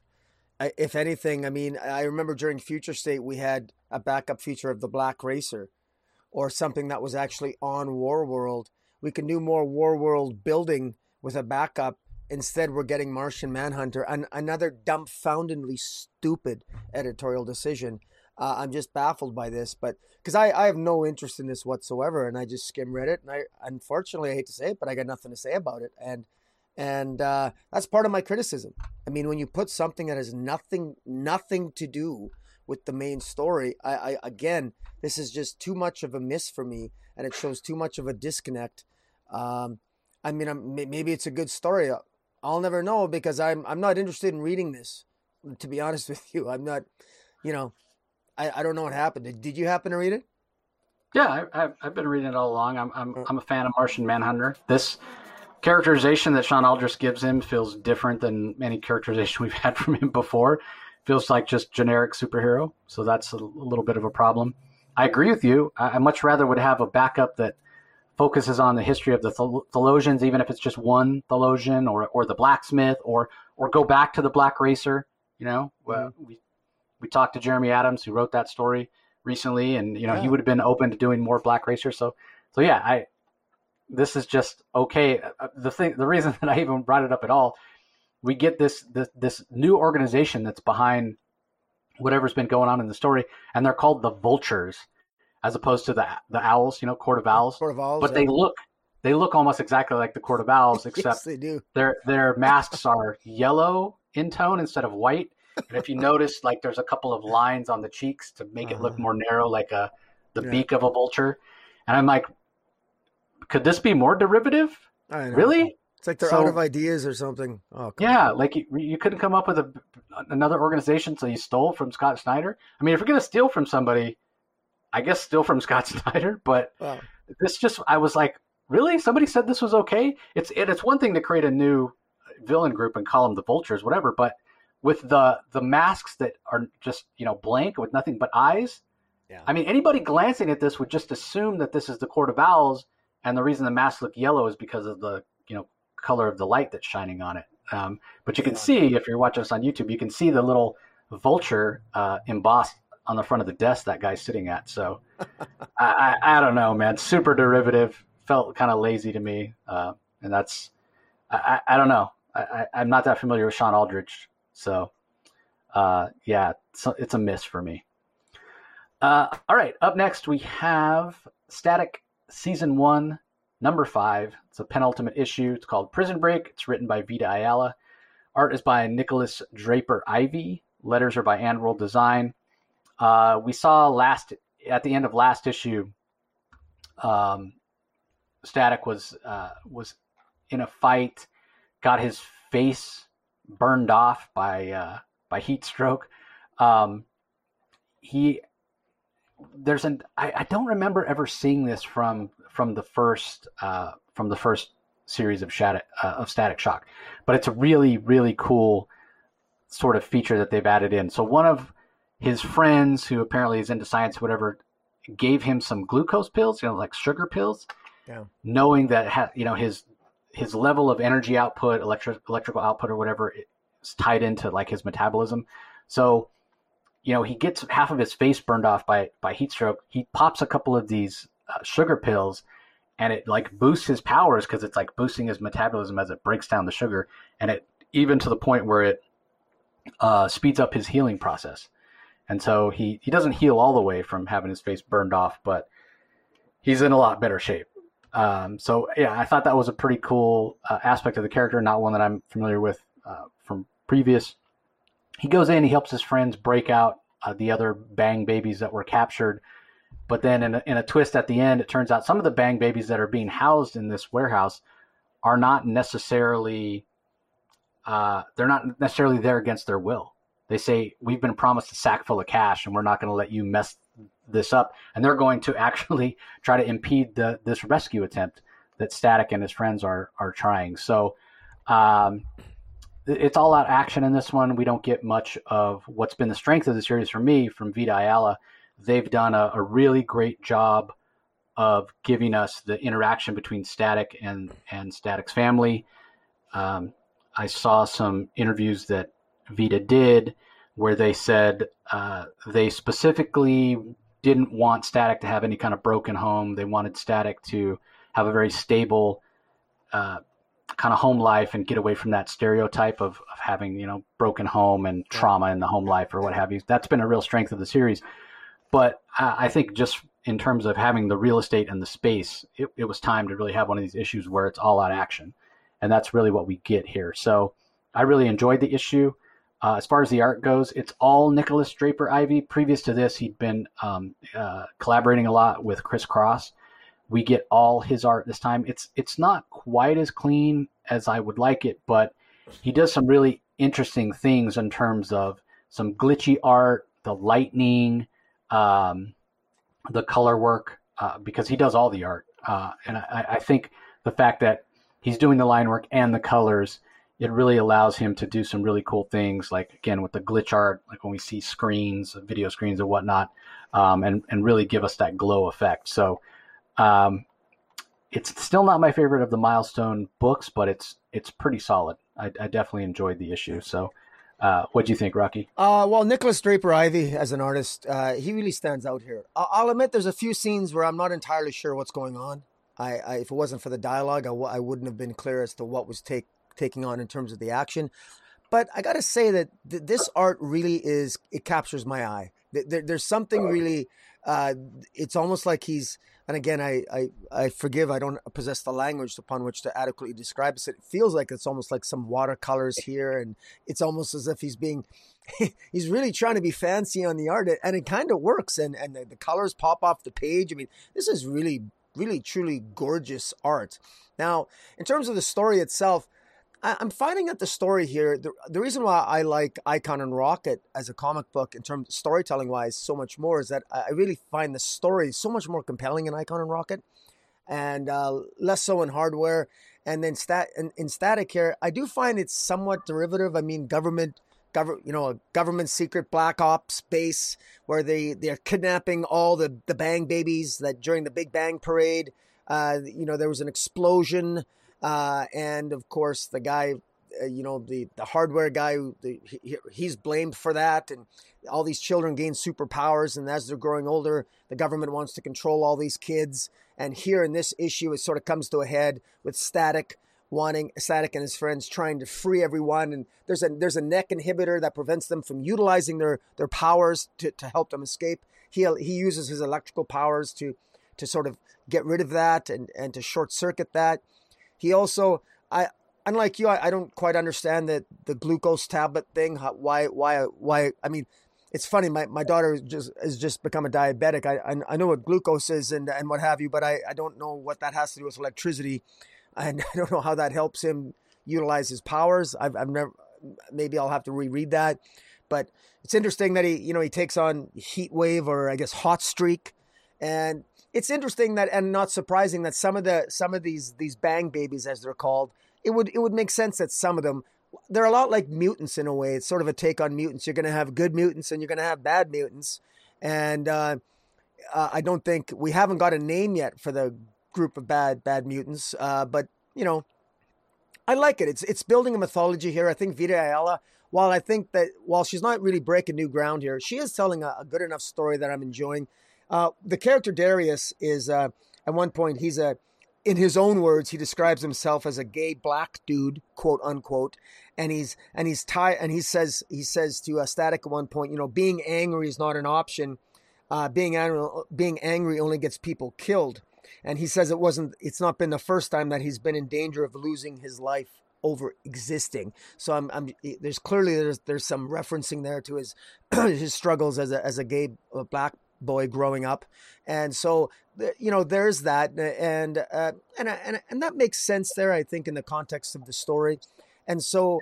Uh, and that's and you got the right writer for that who can understand that being in Vita Ayala, and it works in the context of the story and with the characters, and as a whole package, I, I do think this works really well. And the art really for me really sells it. The art pulls me in to the story. And even the dialogue and the lettering the, the lettering itself when they're when they're whispering to each other is is decidedly uh, less less black you know it's lighter in, in tone and it works there's a lot of you can tell there's a lot of work that goes into these pages more so than in some of the other comics we're reviewing so uh, overall, I, I, am impressed. I'm impressed with Vita I like her work here, and I like her work on Nubia and the Amazons eh, with her collaboration with uh, Stephanie Williams. Yeah, and, and to be clear, so Vita Ayala, she's not she's non-binary, so uh, right.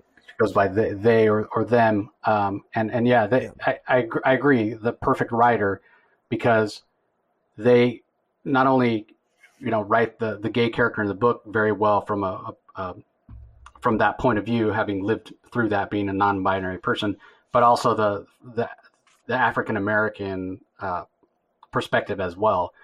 And they also grew up in New York, so I, have a feeling, and I haven't talked to Vita in a while. She's been like super busy and hasn't been doing a lot of interviews because we talked about having her on the show a while back, like been over a year now actually. Um, but it's something that I want to talk to them about is is you know just how personal this book is and, and what they're bringing to the to the story because I you're right they they are the perfect uh, the perfect writer for the for static 100 uh, all right let's move on. Next book. Oh man do we have to talk, talk about this one? It's it's Justice League number 71 um, written by Brian Michael Bendis. Let me get to the, the credits here. Uh, I think it's uh, wait where are the credits in this one? It looks like uh, I couldn't oh, find the credits. Uh, it's it, it's on the it's on that title page uh, in very small print. So yeah, written by Brian Michael Bendis. Phil Hester does the pencils. Inks by Eric Gapstur. Colors by Romulo Fajardo Jr. Letters by Josh Reed. And uh, it's your turn to go first, Rocky. So I'm happy about that. well, I, I got to tell you, I'm uh, I'm uh, the Royal Flush Gang is unquestionably got to be one of the most incompetent uh, uh, gangs in the in DC Comics at this point. But you know, let, let me just you know the positive. trying to be positive about this. Bendis had the potential here to make the Royal Flush Gang uh, a pretty cool gang. You know, if if if the intention of Brian Bendis here, I think his intention, God forbid, I'm going to pretend to know what Brian Bendis was trying to do, but I think he was trying to prop up the Royal Flush Gang as being a gang that was, uh, you know, that this was supposed to be the ultimate heist. Because if I was to tell you that this storylines involved the Royal Flush Gang creating a bunch of misdirection to have to pit hero against hero and make the, the Fortress of Solitude disappear all as a massive distraction so that they could utilize some weapons in the Fortress of Solitude to utilize some of those weapons to pull a massive piece of meteorite rock to the earth that contains rare minerals that are more expensive and more rare than anything on the planet on the surface, that sounds like kind of a cool, maybe that would be a cool black label story, you know, and it could be like, you know, some adult language and, you know, some gravitas and some, I mean, sounds like, it sounds potentially cool, right? And that's actually what exactly happens here. But yet somehow under, under the script of Bendis, everything is, is kind of a joke. He literally explains everything on the first page and that, uh, you know, the Justice League and Checkmate, I mean, all, you know, Justice League and Checkmate discover who is behind the impossible theft, you know, because the Justice League needs Checkmate to find the Royal Flush Gang. you know, I mean, and and and really what happens? I mean, literally Superman confronts the I don't know, the the Jack of Hearts who has one of those uh, the crystals of the Fortress of Solitude in him and and he basically apologizes to Superman and you know, immediately spills the beans. Uh, and and it's clear that they bit off way more than they could chew. Uh, so many things don't make sense here. Uh, Naomi at one point makes a comment to Superman. She can't believe how forgiving Superman is. Uh, at one point, Green Arrow says to the says to the Royal Flush Gang, "Are you sure you want Superman pissed off at you?" And it's like, really? If if there was any hero in the universe that I would happily piss off and not worried about not worry about getting hurt, it would be Superman. The guy doesn't hurt a flea. I mean, I mean, there's n- nothing about Superman under Bendis that in any way, shape, or form do I look at Superman under Bendis and say this guy's a threat.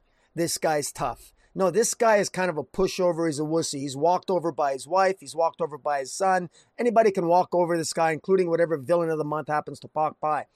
Uh, I'm getting a little bit on a rant here, but this entire joke, literally, there's an adventure here. Did you know that when the Royal Flush Gang made the Fortress of Solitude disappear, that somehow that that managed to accidentally open up all extra dimensional portal doors, and the Justice League through a period of two four pages, two double page spreads of the Justice League, and it looks like the JSA and multiple other heroes battled extra dimensional forces, including, by the looks of it, Trigon of all people.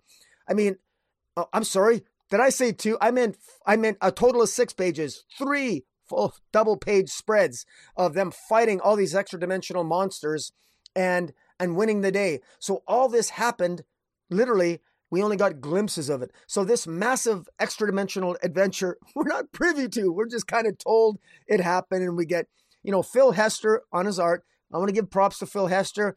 He's not my cup of tea as an artist, quite frankly, but you know he he is he utilizes his full skills here. He does a good job on these double page spreads. The the coloring by uh, Romulo Fajardo Jr. and the colors really pop off the page. So full props to Phil Hester and Fajardo Jr. They're at they're at the top of their game, the best that they can put forward, and I I like the art.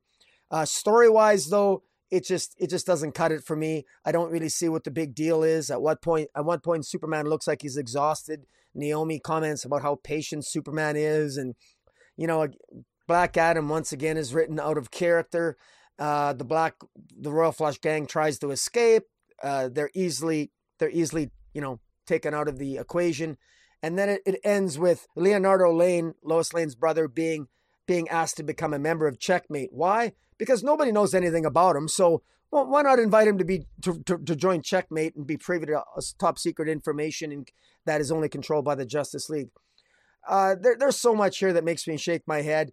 Uh, but I, you know what? I'm just gonna be quiet and I'm gonna let you talk. ah, man, I don't really have much to say. That's not, that's positive. Um, yeah, I mean, does anybody? Okay, first of all, does anybody care about Damon Rose? Does anybody care about the fact that Lois Lane has a brother, except for Brian Michael Bendis? Like, I don't know. Nobody, nobody. Like, it wasn't a good idea. It's it wasn't a good idea when you did it. It's not a good idea now. Just everybody else is gonna Bendis is gonna move on from Justice League, uh, and it won't be talked about ever. Like the, like this biggest score ever. Did it, did did we ever have a, a, a comic that had less actually happen? Like all this Justice League book has been for like the last couple of issues is the Justice League standing around talking about things happening when hardly anything actually happens. Everything happens off panel. Uh, we saw it in in Bendis's Leviathan series as well. It, seems like that's kind of the mode that he's in, where it's just a bunch of talking heads. Uh, instead of seeing the action, we're we're just told about the action. So I mean, I guess in, in, in defense, one thing he did do good, we, we talked about how it felt like it's uh, he was trying to elevate the Royal Flush Gang, and we, we said how ludicrous that is. At least he did remain true to form in terms of giving us an authentic version of the, the Royal Flush Gang because they are completely incompetent, and this at least went down the, the way it would have. Uh, I agree with you on the double page spreads. I, I think Phil Hester is an excellent storyteller, but I've said it before. I've said it during this entire Justice League run. I said it when he did Superman. His style isn't that well suited for superhero books. So if it wasn't that well suited, you know, he's much more like slice of life or crime noir or even horror. Um, and we saw that when he did Superman. Then okay, take him off of Superman or Action Comics and put him on Justice League, where he's got to draw tens of tens of superheroes. Like it makes no sense. Like it's not a good editorial decision at all. Um, I don't know. I mean, I don't begrudge Phil for taking the job at all. You know, maybe he's getting paid per character. By all means, you know, draw away. But um, I mean, there is some good stuff here. Like like I said, Bendis making the just making the Royal Flush Gang look incompetent is on brand. That works. Their their idea, the fact they were going to steal this giant space rock, that I thought that was a really cool idea. It was kind of funny how they talked about, hey, you know, whenever we need it, we we grow it up to um, its normal size. We take what we need and we shrink it back down. We just keep it on our desk as like a, a, a paper, world's most expensive paperweight. Like all that stuff's kind of kind of fun. The problem is that in order for Bendis to explain this, we get just walls of dialogue, just it's like so much dialogue. It's it's kind of exhausting to to read. So, uh, and yeah, we're not getting any char- characterization here because I just don't think this type of book is suited for Bendis' style of writing anymore. You know, I know he did Avengers, he did X Men, and, and, people have talked about what a great job in those books. But there's just so there are so many characters here, and and some of these characters that we don't know that well. Like you mentioned, you know, we have Naomi here.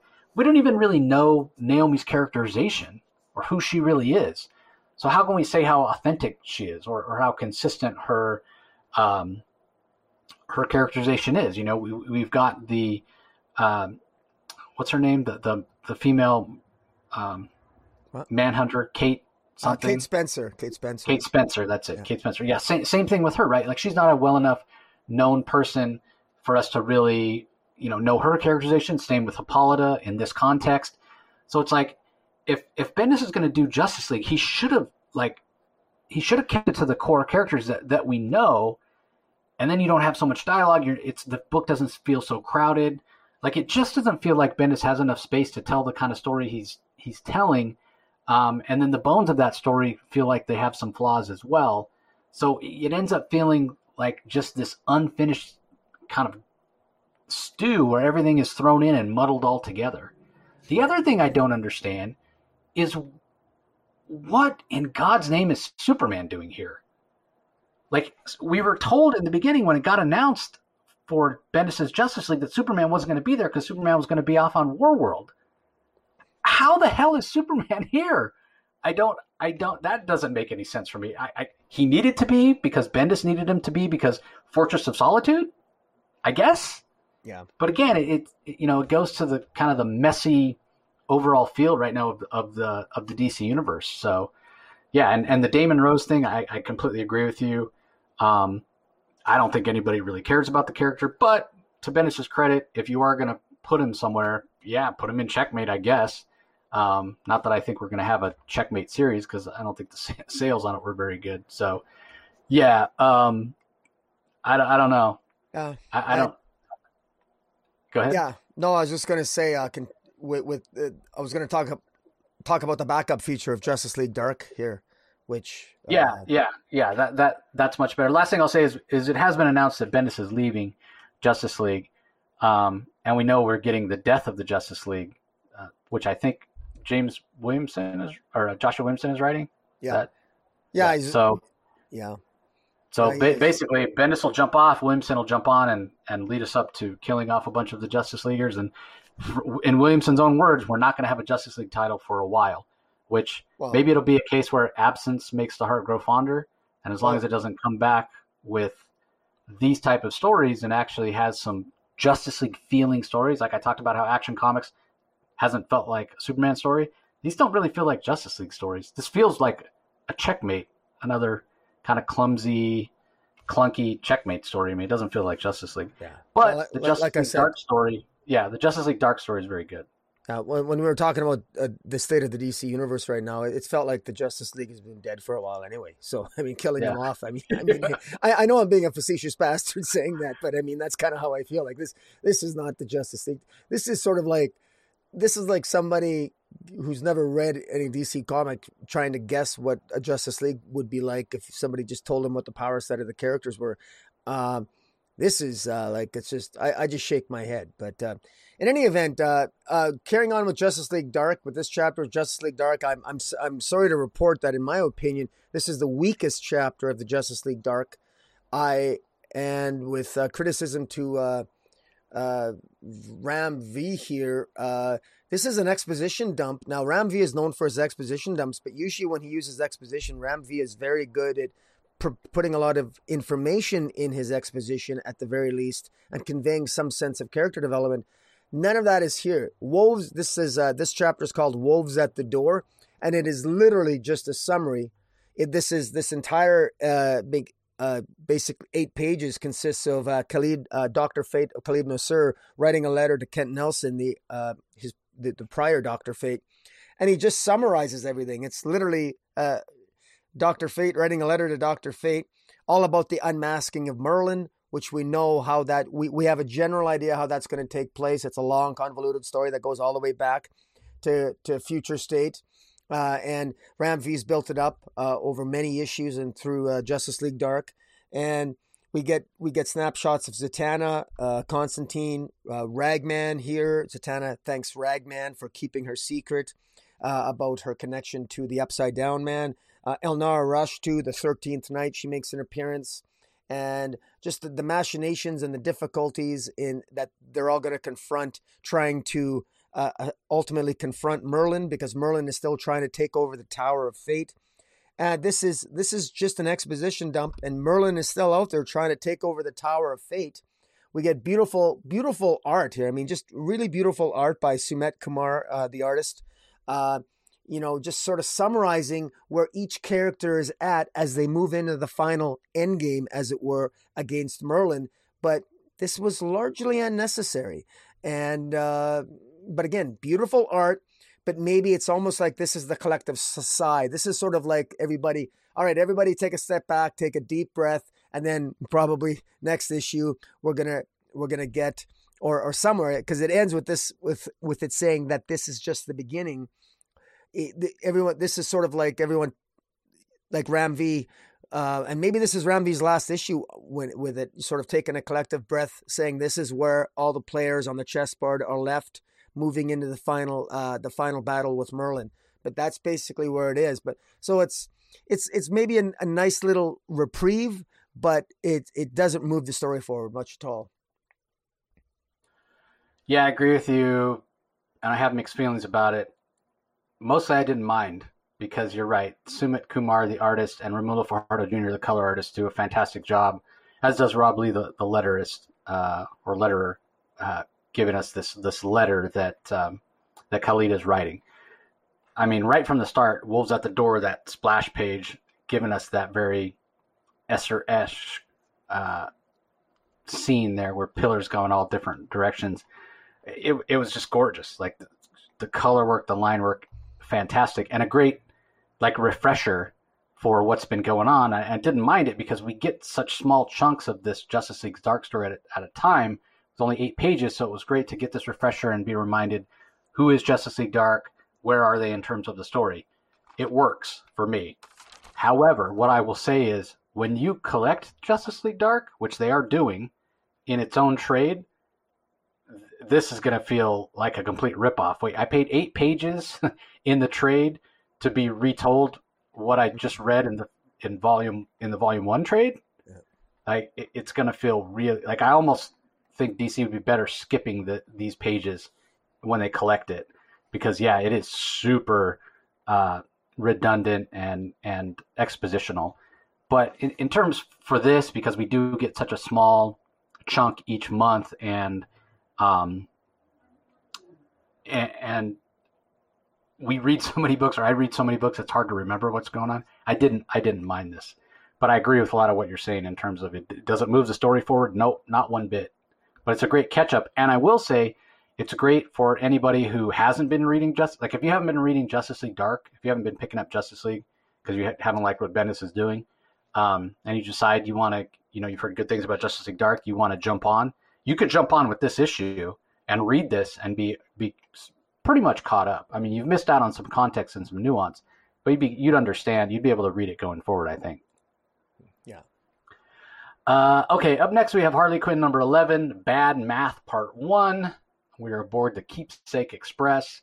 Stephanie Phillips is the writer, Riley Rossmo is the artist, Ivan Plascencia does colors, Darren Bennett on letters. uh, I think the art is is good. Um, anybody who listens to podcasts for a long time will know I'm not a big fan of Riley Rossmo's style, but it definitely works for Harley Quinn. Uh, and there are times when his art is the per- he's the perfectly suited artist for a particular story. That's the case with Harley Quinn. It was the case when he did the two issue Martian Manhunter series with Steve Orlando. So uh, I give a, a, lot of credit for Rossmo giving us really great art, uh, and the colors from Ivan Plascencia. It suits Gotham. It's nice and um, and dark and moody, uh, but still plenty of pinks and, and purples and whatnot because it is Harley Quinn. Uh, and there's plenty of humor from Stephanie Phillips as well, as we've come to expect from her. Um, she does a good job of balancing humor and seriousness uh, of Harley rather than just getting zany and kooky like some previous iterations of, of Harley. Um, you know, right from the start on the on the first page, uh, she's talking about again, it's bad math is the name of the the story, and she's on this train and there's a bomb, and she's trying to figure out how to stop the bomb. And on the bottom of the first page, we even get a little illustration of it.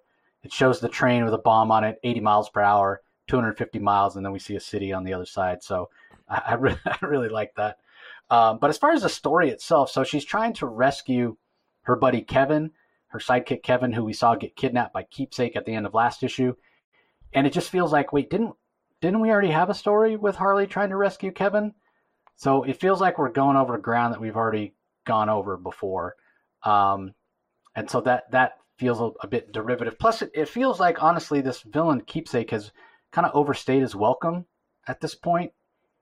Uh, as as much as I don't feel like Harley's like some super formidable foe, like I had a big problem in Tom King's Heroes in Crisis when Harley was able to take on Superman, Batman, and Wonder Woman and escape. Like that was just ridiculous.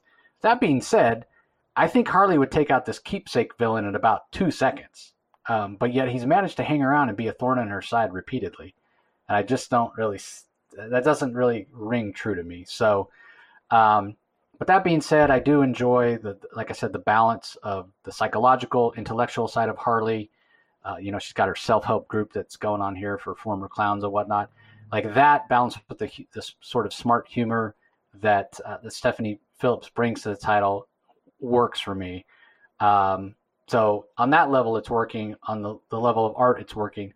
I just feel like okay, let's let let's move on past the whole magistrate, Joker war, uh, Hugo Strange keepsake kind of thing, and let's get to a new story. Like I, I really enjoyed the the Poison Ivy issue that we got recently. It felt so different from what had come before. So like more of that. Let, let's move this along. The fact that this is Bad Math Part One I hope this one doesn't drag on for a, a long time. Like I hope Harley can defeat Keepsake once and for all. I just I don't find Keepsake to be a compelling villain, and he, in in all honesty, he, for me, he can't go away fast enough. But again, I know that I'm not the biggest Harley fan. Har- Harley is not a book that I would be reading uh, if we weren't covering all the books.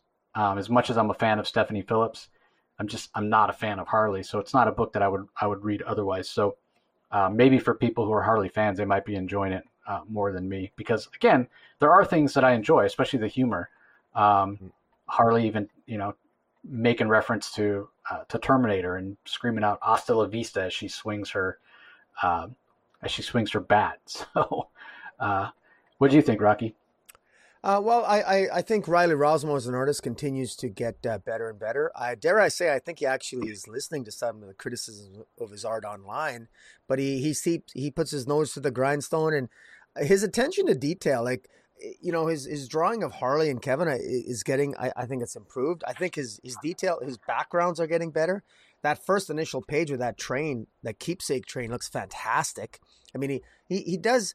I think he's he's improving as an artist, and you know, I, want to. I think he deserves some credit for that, and because you know, dare I say, I mean, you know, social media we can be very harsh sometimes, and Riley Rossmo, you know, along with guys like John Romita Jr., who I'm also not, you know, not initially a fan of, and you know, they, they, they've taken a lot of bullets and they take a lot of vitriol from fans. And uh, I think Riley Rossmo has gotten his fair share. And, uh, you know, I just want, it's nice I think he deserves some credit for it. He's made Harley his own here.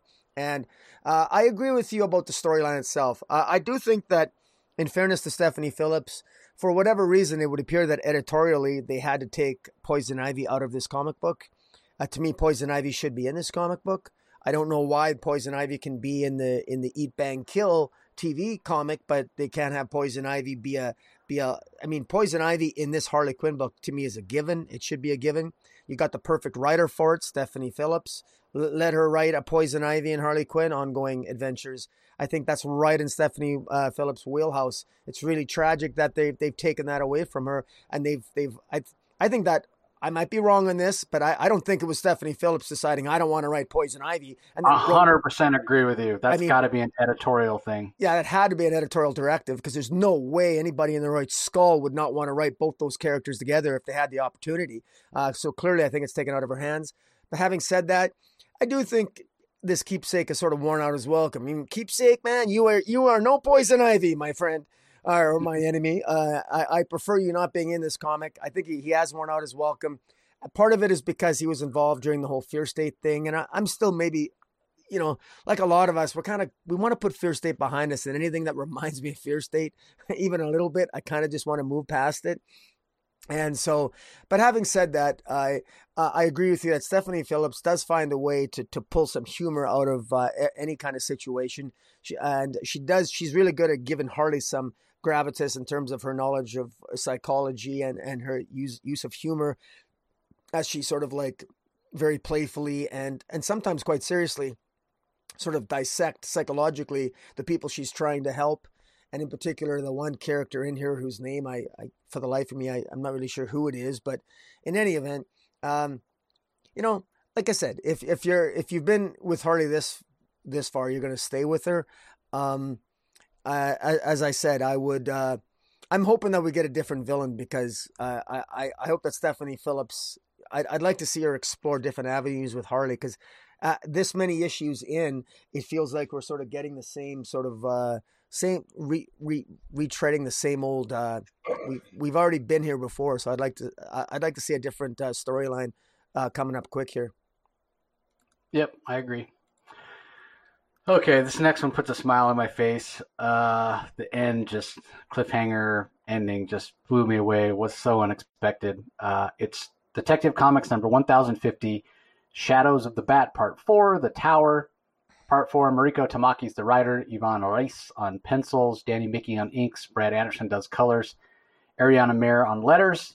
I, for the life of me, don't know why they decided that I mean, 1050 is that really a landmark issue? Like they wouldn't always do like if it was 550 or you know 650 who cares? Uh, you know usually on the hundreds they would do something certainly on the thousand. So i just thought that was kind of funny. Maybe they just needed a exercise issue to get the, all 12 parts of the shadows of the bat story to actually fit. So didn't mind it necessarily. I mean it's more ivan Reis art so i'm all for that uh, but what were your thoughts on on this issue and this crazy well, cliffhanger, Rocky? Uh, well, first of all, I want to give. Uh, I'm not generally a big fan of having a bunch of covers. It's actually my pet peeve. I don't like comic books. I, I think there's way too many covers nowadays for comics. But every now and then, every now and then, it's rare, very rare. But this was one comic where almost every single issue of Detective Comics, every cover of Detective Comics 1050 I really like. There's a there's a there's two covers where you can put together that show Bruce Wayne shows one one cover shows uh shows Batman with his mask off uh, and looking down uh, with the one with Alfred and Commissioner Gordon behind him, the one with his parents behind him. Uh, in fact, they're they're both both those covers are behind us if you're watching on YouTube. Uh, there's a great uh, there's a great cover by is that, I think is that Lee Bermejo. Uh, yep it's it's it shows Batman and in the background are sort of like the almost like the Bob Kane style artistic renditions of Batman that and and maybe a uh, I don't know different artistic versions of Batman in the background. I really think it's it's really gorgeous. I really like it. And the yeah, it looks are, like um, it looks like Bob Kane, and yeah. then Dick Sprang is the the one that's right. up highest, and then yeah, that other one I, I think it's supposed to be a Jim Lee style, and then obviously Bermejo's own own style. So yeah, that's yeah. the cover I got. Yeah, no, th- yeah, thanks for that. Yeah, because identifying, giving credit to those artists because it's it's a really beautiful, it's a gorgeous cover. So, and you know, again, and the two covers uh, that that go together. I think speculator alert here. There's some really nice. Uh, there's a great shot of the the blood and the the pearls, the famous pearls splattering in the on the foreground of the one cover. Really well done, and uh, yeah, so very impressive on that. Lots of covers, and um, in any event, uh, I, I have to I, I, I got into a discussion with someone at the comic shop and I, I won a no prize. I actually guessed this. I guessed the culprit. I, I'm, I'm, I, and, and I have no way of proving that Uh, but so you know I, that's why I get a no prize. But I actually guessed who was behind everything because it it never made any sense. As we all know, it didn't make any sense. What could explain? It can't be the medicine. Why are all these patients at Arkham Tower healing? How are they getting better? You know, uh, because as Nightwing said in in issue 1049, he goes, I mean, it's not like the old Arkham Asylum never gave their patients medicine. They're giving them the same medicine, but in different combinations, and now suddenly they're all cured. Suddenly they're walking around. There's no guards. This isn't making any sense. It sounds too good to be true. And of course, it's exactly what it is. The other the other key here is is is with respect to the Huntress. Uh, it's very interesting here. Nightwing it, shows some, we know that the Huntress was possessed by Hue Vile. Mariko Tamaki during the while Fear State was going on, Mariko Tamaki scripted that story where um, uh, the Huntress was sort of possessed by the Hue Vile parasite, and she could sort of see s- serial killers when they're about to kill. The Huntress can almost see through their eyes, and and apparently that condition that she got, which is appears to be permanent, it was getting worse and worse. And she had an experience with Nightwing that Nightwing recounts to Batwoman and says, "Yeah, and Huntress actually ended up killing somebody uh, during one of her visions, and she she has a vision that this one particular low life was going to kill a woman, and she ended up killing him, and." Uh, I got some issues. Yeah, but I, I, will. I will say he was infected with the parasite, and the parasite would have killed him anyway. So it's not clear. I mean, yeah, she was beating the crap out of him, but it might have just sped along the parasite, or he could have succumbed. It doesn't. It's not outright that she killed him. I will. I will. Uh, just to play devil's advocate. No, no, no. Fair enough. I, I actually that I, I'm gonna I'm gonna happily go with your interpretation because that was the one thing that bothered me because Nightwing seemed to breeze over the fact that this person was dead.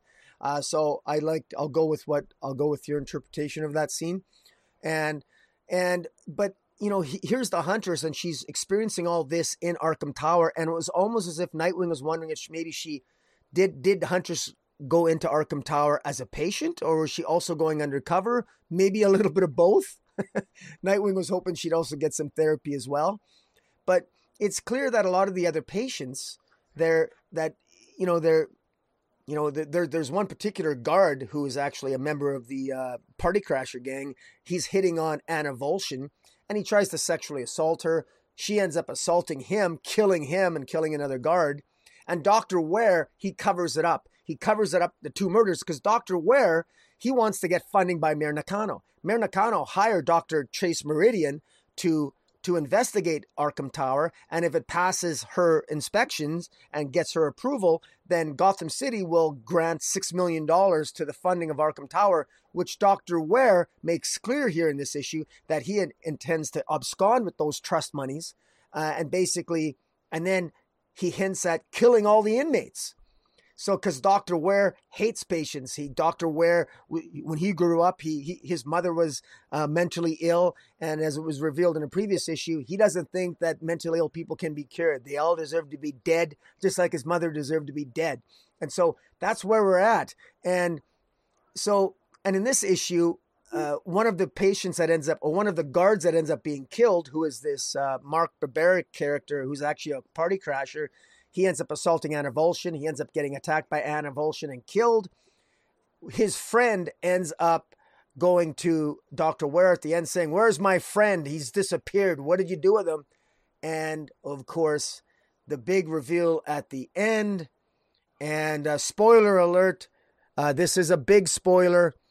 It ends up being none other than Psycho Pirate. And this is a big one for me because, yeah, Psycho Pirate, of course, his real name is uh, Roger Hayden. The last time we saw Psycho Pirate was in the pages of Infinite Frontier, where a Darkseid was utilizing Roger Hayden. And here he ends up showing up in the pages of Detective Comics. This is another example. I'm not sure how continuity wise it seems a little bit wonky to me. Uh, to me, this seems like a downgrade in his powers. I mean, it's to me this this feels like a demotion. If you're gonna you go from being Darkseid's number one uh, mind controller to working for a Doctor Ware at Arkham Tower, manipulating a bunch of Batman's rogues gallery, seems somewhat of a demotion to me from a storytelling perspective.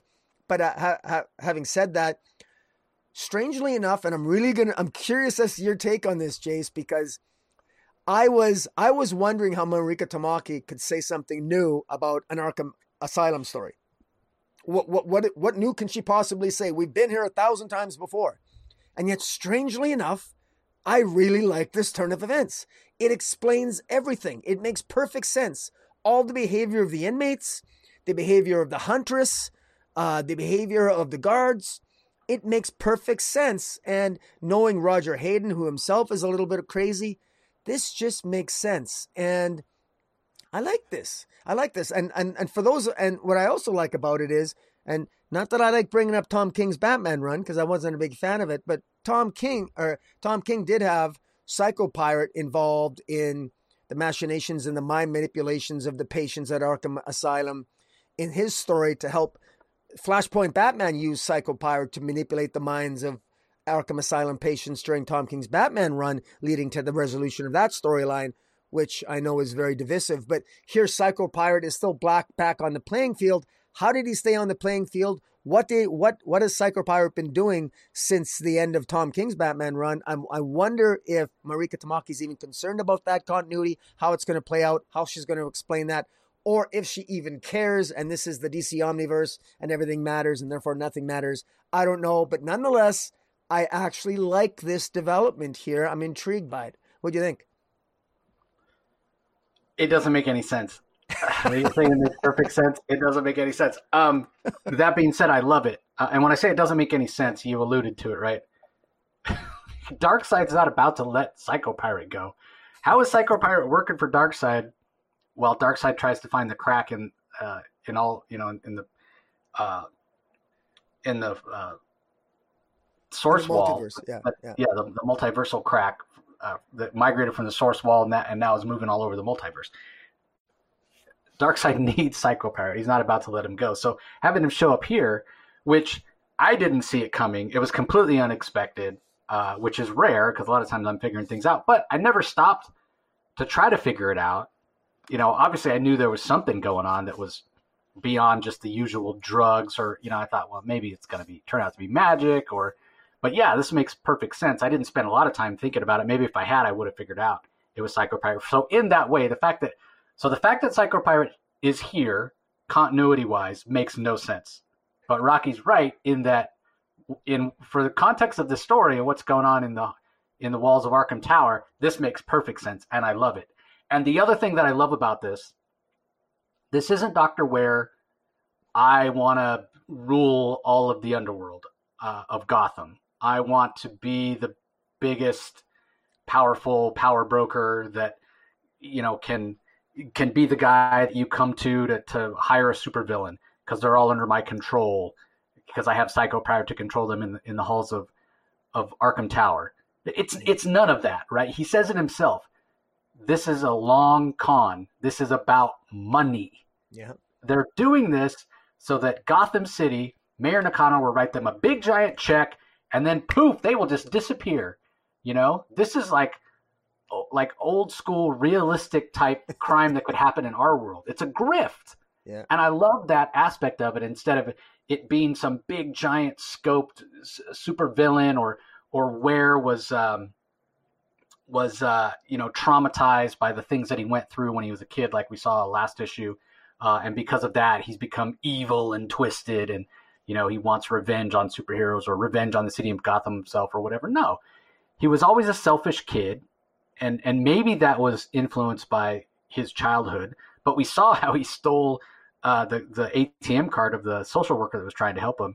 He's just he's just a bad guy. He's just a greedy, selfish guy who just is doing this for the money, and and I love that. I love that. That's what Mariko Tamaki is doing here. Um, the art by uh, by Ivan Reis is is fantastic, and and line work is beautiful and detailed, like he always gives us. I, you know, I've said before, I hope he does the whole thing, uh, you know, because I just love his art and I want the consistency of him on the art the whole time.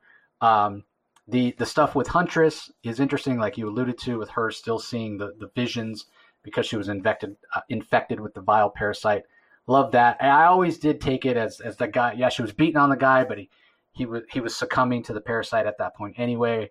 Um, although you know we have seen in the past Huntress come pretty damn close to the line of of killing people. But you know, I'll, I'll choose I'll choose that um, that interpretation because you're right. Uh, otherwise, it, it's problematic because Dick is like he just glosses over it. Well, this guy's dead, but you know, assuming that the parasite would have would have killed him anyway. But yeah, there, there's just a lot to like here. Um, and, and again, I'll, i said this about last issue. I'll say it again here.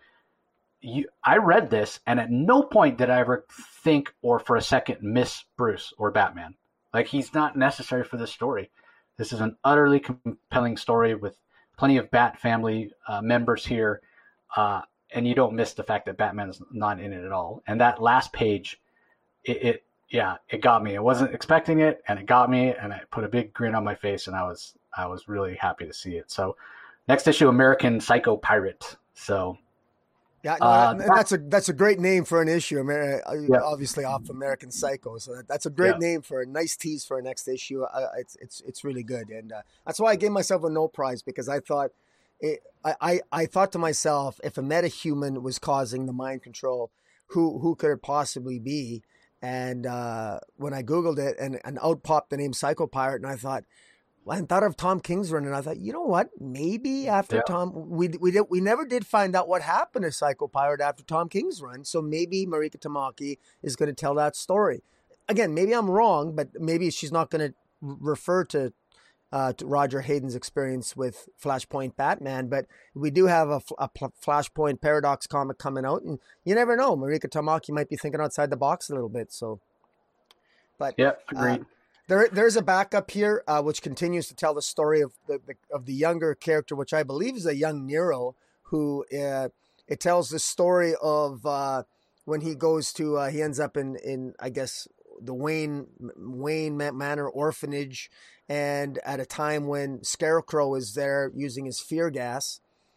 And what's interesting is uh, young Robin gets involved, uh, takes them all out, but this young boy ends up, uh, you know, being in favor of uh, Scarecrow. He sort of uh, Scarecrow sort of befriends this young boy, and this young boy has we know has a phobia against Batman, against the Joker. We know that Harley Quinn, when she was still a doctor, a, still a psychiatrist, she diagnosed this young boy as suffering from some an affliction that makes him unable to differentiate between costume characters.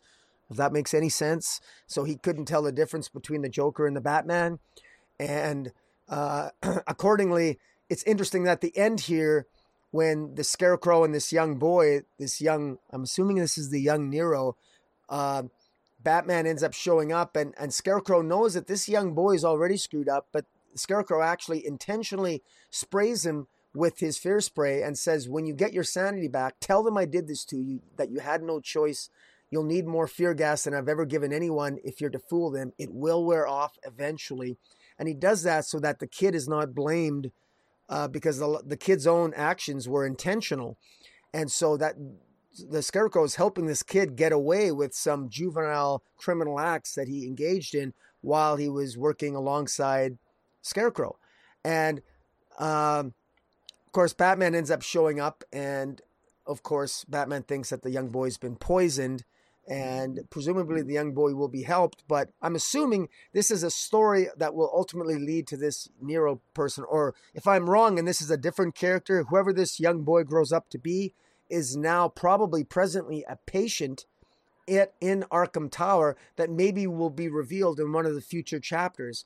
At least I'm hoping that so that we get some linkages between the backstory here and the story that Mariko Tamaki is telling. So I'm hoping that there's that collaboration and that, and that uh, the right hand of Mariko Tamaki is connecting with the left hand of Matthew Rosenberg, uh, who's writing this backup uh, called House of Gotham, uh, with beautiful art by Fernando Blanco and colors by Jordie Bellaire.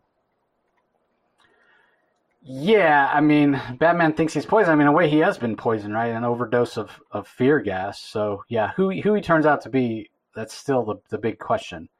Um, so, I, I mean, I thought this was a, an interesting installment of the story. I'm I'm just unclear where it's going now that the Scarecrow has has shown up. Like, what exactly was the Scarecrow hoping to accomplish here?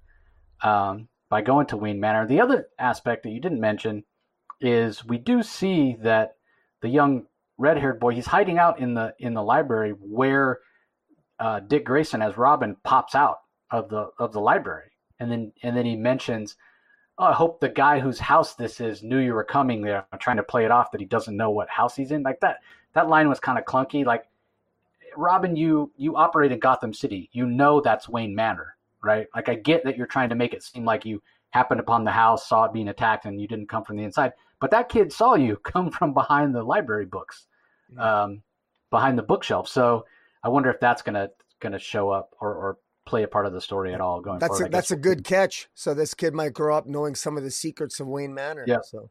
Yeah, exactly. And then, and yeah, what what is this super high concentrated overdose of fear gas going to do to this kid? We'll see. Uh, there's a second backup, um, and it's a prelude to Mark Waid's uh, World's Finest number one on sale in March. Um, it, it was interesting because I, I I didn't know, but apparently, based on on what we get in this story, this is kind of early times between Batman and Superman. Um, yes, so that's what Poison Mark Ivy- Waid said in an interview. It was uh, classic Gotcha. times. Yeah.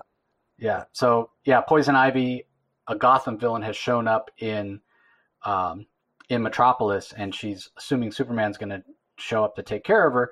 But actually, Batman and Robin show up, and then uh, Metallo shows up and ends up injecting Superman's heart with a bunch of red kryptonite, which obviously is going to change. Like red kryptonite, for those who don't know, every time Superman interacts with it, it changes him in a different way.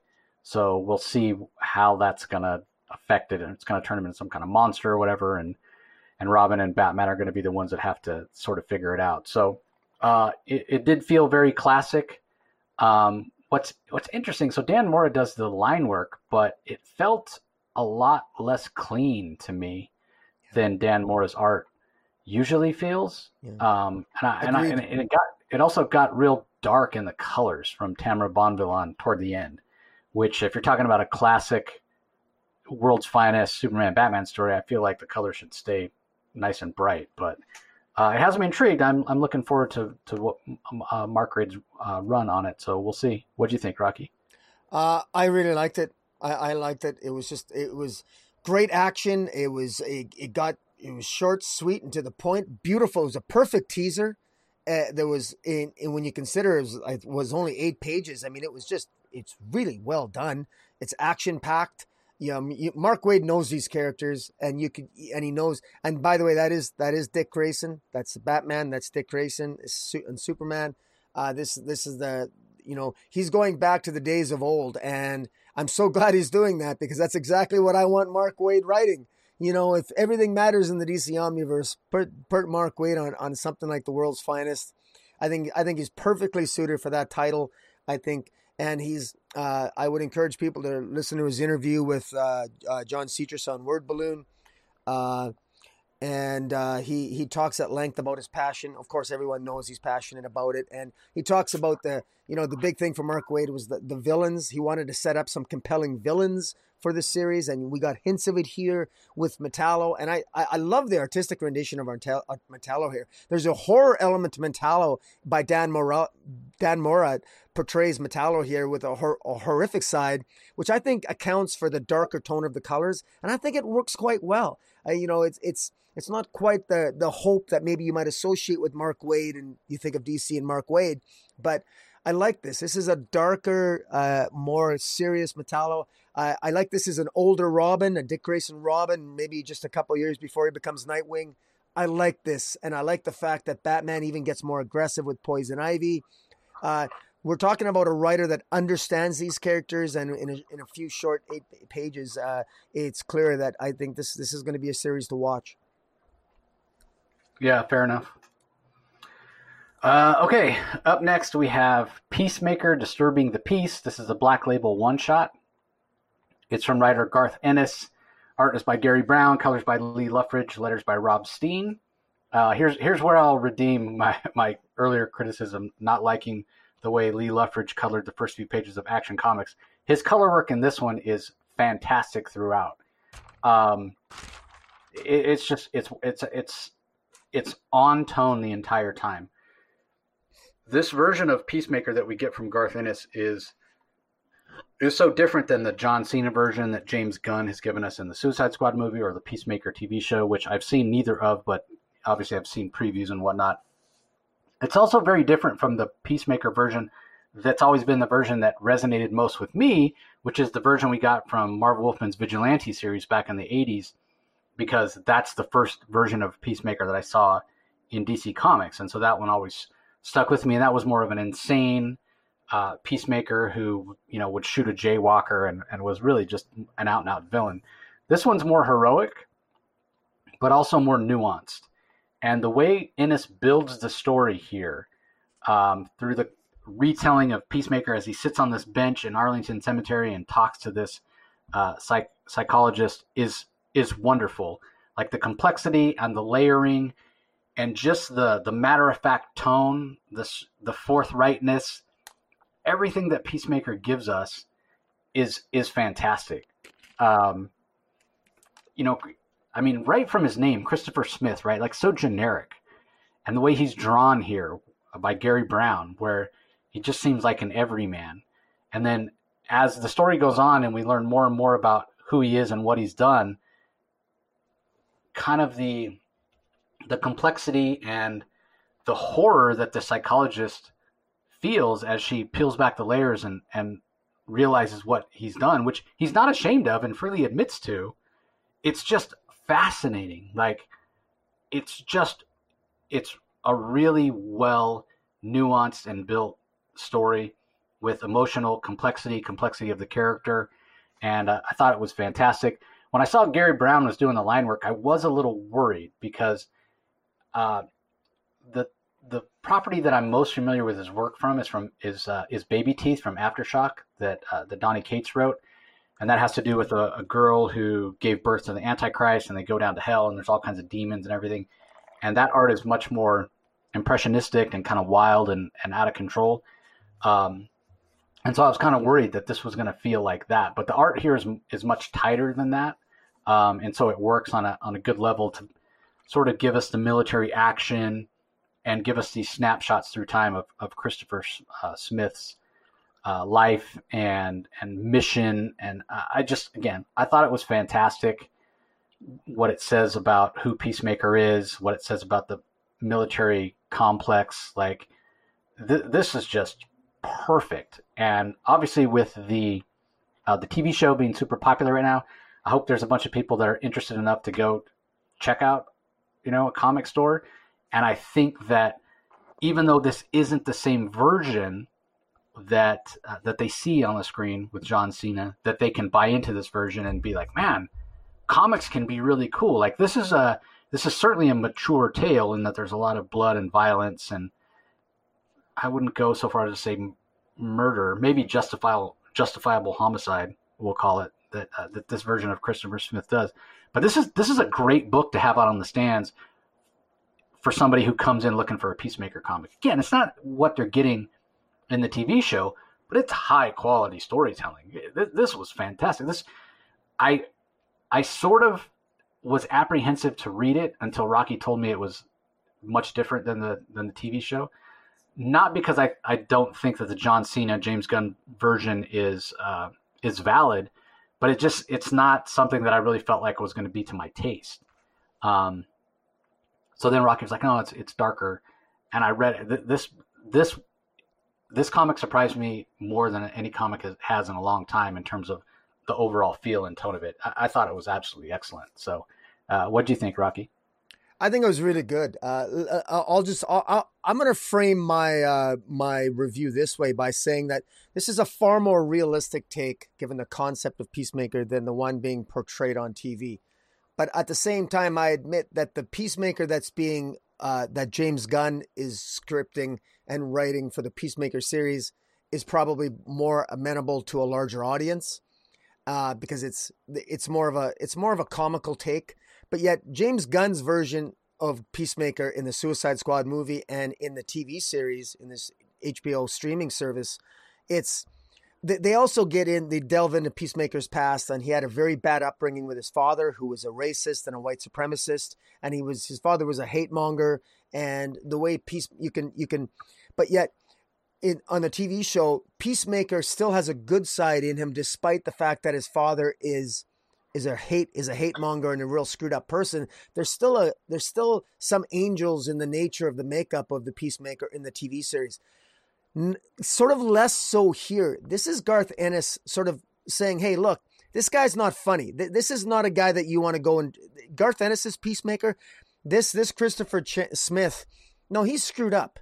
I mean, his, his parents killed himself. His parents were screwed up. His he came home from school and his his his mom and stepfather had killed themselves. They microwaved his sister and they put in and they put his other twin sisters in the washing machine. That's what he came home to. And he never killed his parents. And then then he uh, and then he ends up in foster care and then uh, his foster fa- his foster father is killed during a bank robbery and it's robbed by these, these this this Bonnie and Clyde gang called Scooter their names are Scooter and Linky and he ultimately as a young 10 year old he ends up setting them up to get caught and killed by police he then 7 years later after many other screwed up machinations that play with his mind he ends up joining the army he rises in the ranks he ends up going from uh, the Army to the Rangers to the Green Beret to the SAS to Delta Force. He gets better and better and better. And the reason why he's talking to the psychiatrist throughout this story that Garth Ennis is excellently scripted is that this psychiatrist is, is actually there and he and she's actually been asked by the FBI to talk with Peacemaker to, to because they suspect Peacemaker himself is being responsible for the death of so many men in his unit particularly something called Operation Lasting Silence. The last big mission he was on was called Operation Lasting Silence. And even the name is metaphorical lasting silence. Well, what's lasting silence? That's peace. It's peacemaker. And so there, there's metaphors there. So, Operation Lasting Silence, a lot of the people he worked with, a lot of his fellow soldiers end up through extraordinary series of events end up getting killed. Well, it's revealed that the peacemaker had something to do with it but all of them who died deserve to die and peacemaker simply does it and and as you said i mean the reveal at the end in terms of why peacemaker why is he called peacemaker why does he view himself like a peacemaker that's a central question in in the james gunn show in the in, in the in the in the in the HBO series Peacemaker, well, he, he, he, he's for peace at any cost. He's just a patriot. He may have been raised by a bigot and a white supremacist, but he's about patriotism, peace at any cost. Well, no, this Peacemaker thinks of peace in a very, very different way about bringing peace to people who are deeply disturbed. And that final scene that you alluded to says quite a bit. And it's interesting that Peacemaker, not once in this entire story does the Peacemaker smile.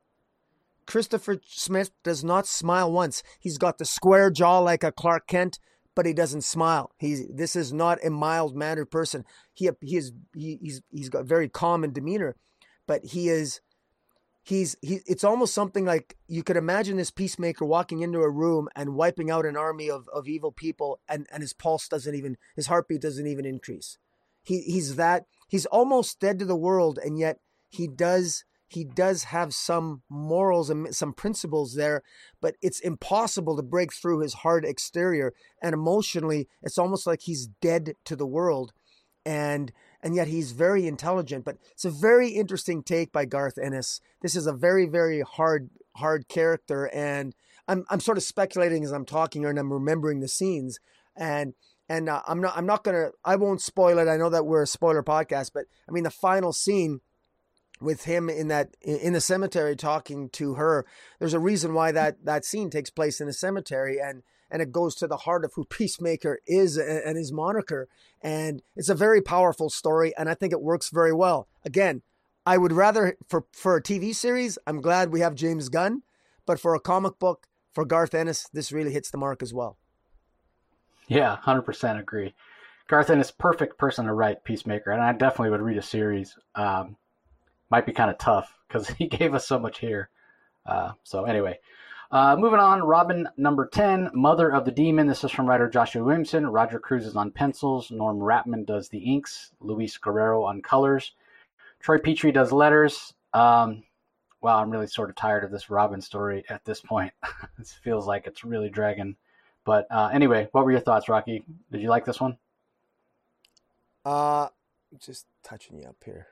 Uh, I, I thought this was this was kind of a wasted issue for me. I, I, I was disappointed in this issue, uh, but I, I, do want to give props to Williamson. I, I think overall, I think for the most part, I've been enjoying his Robin run. He's surprised me more often than not in terms of entertaining me.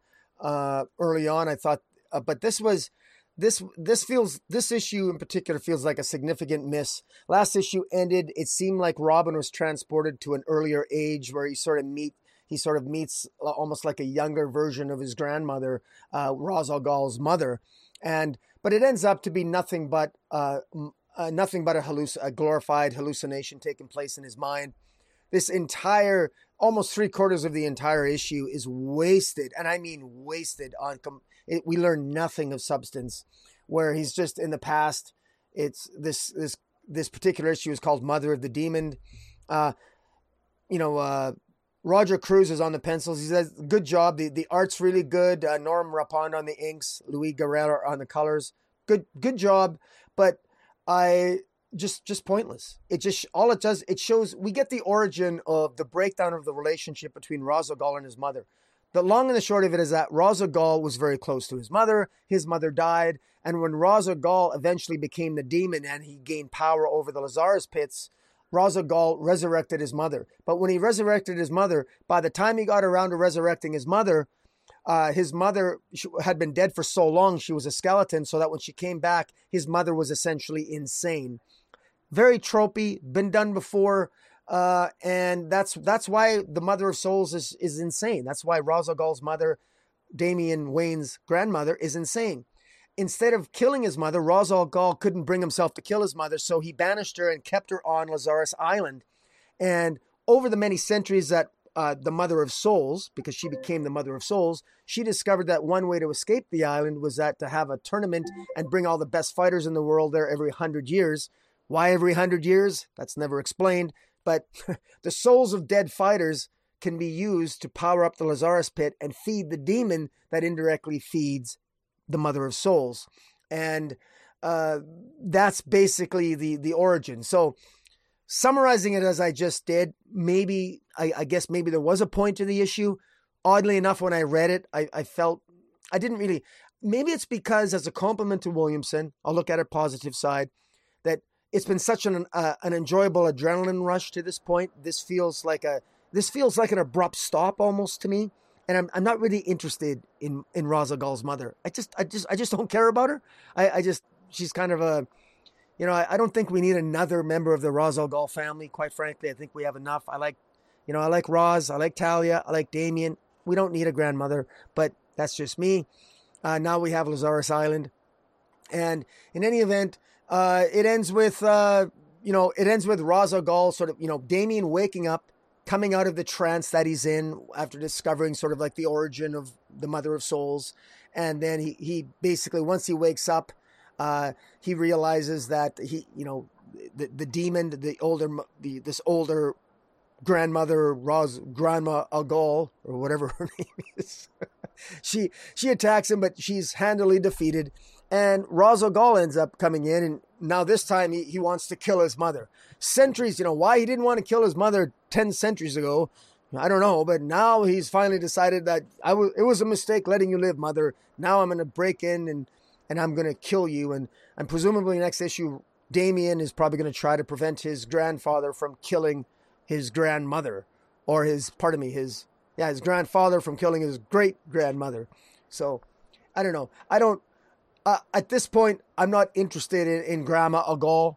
Uh, so this was a really big miss for me. The entire my entire excitement about this series was about the new characters, meeting these new characters, these new fighters like like Respawn and and uh, uh, all, all, those other characters. As crazy as they were, I was really interested in getting to know them, and uh, in particular, uh, I'm, I'm, drawing a blank on all the names, but. Um, in any event, uh, Ravager and uh, what's his girlfriend's name there? Dead. Flatline? Flatline. Sorry, yes, that's it. You know, the Flatline, Respawn, Ravager, all those characters uh, are RKO. I mean, I, er, I am interested in those characters. I I didn't like the detour of this issue. I didn't enjoy it as much. I want to get back and I want to get back into the groove because it feels like a like a it felt like a like a uh, an adrenaline rush Teen Titan, young, young, almost young Justice slash Teen Titans with these new characters, and I want to go back to that and away from talking about his grandmother. For God's sakes, I actually found it a little bit annoying.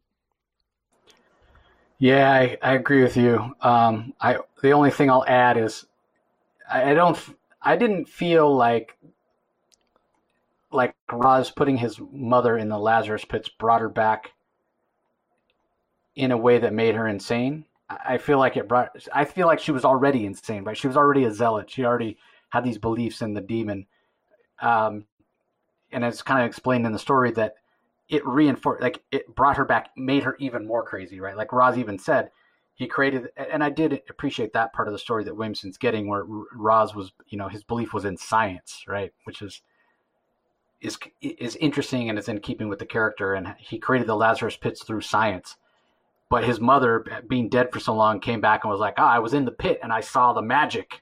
Right? And so it just it strengthened her her beliefs that she already had and this idea of uh, you know, of a demon and and all the world needing to be burnt down to be rebuilt, you know, kind of like a phoenix rising from the ashes.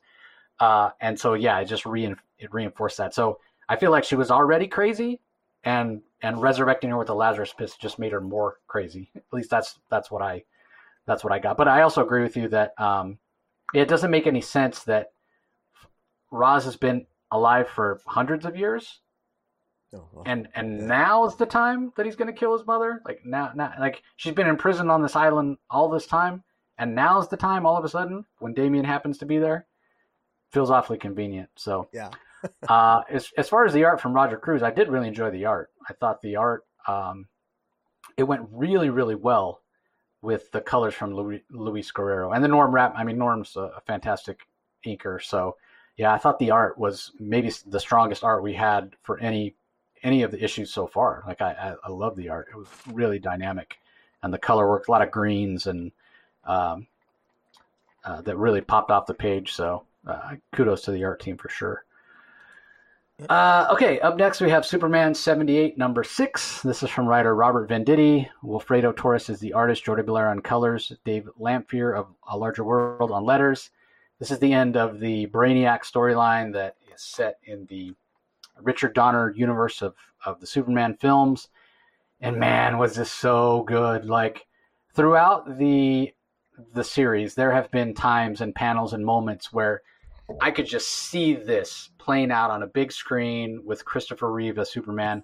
there are so many moments. There are so many moments in this issue that feel like that. You know, from from the uh, from the variant cover to the fight Superman has with Brainiac, and, and eventually he wins, and the uh, kind of the the robotic suit of armor that Brainiac is wearing explodes and of course brainiac's consciousness is just transferred into another um, you know an- android brainiac body. But then the, his ship is damaged and all the bottled cities are, are set to be destroyed. And there's um, there's a couple of scenes where superman doesn't even appear on the page.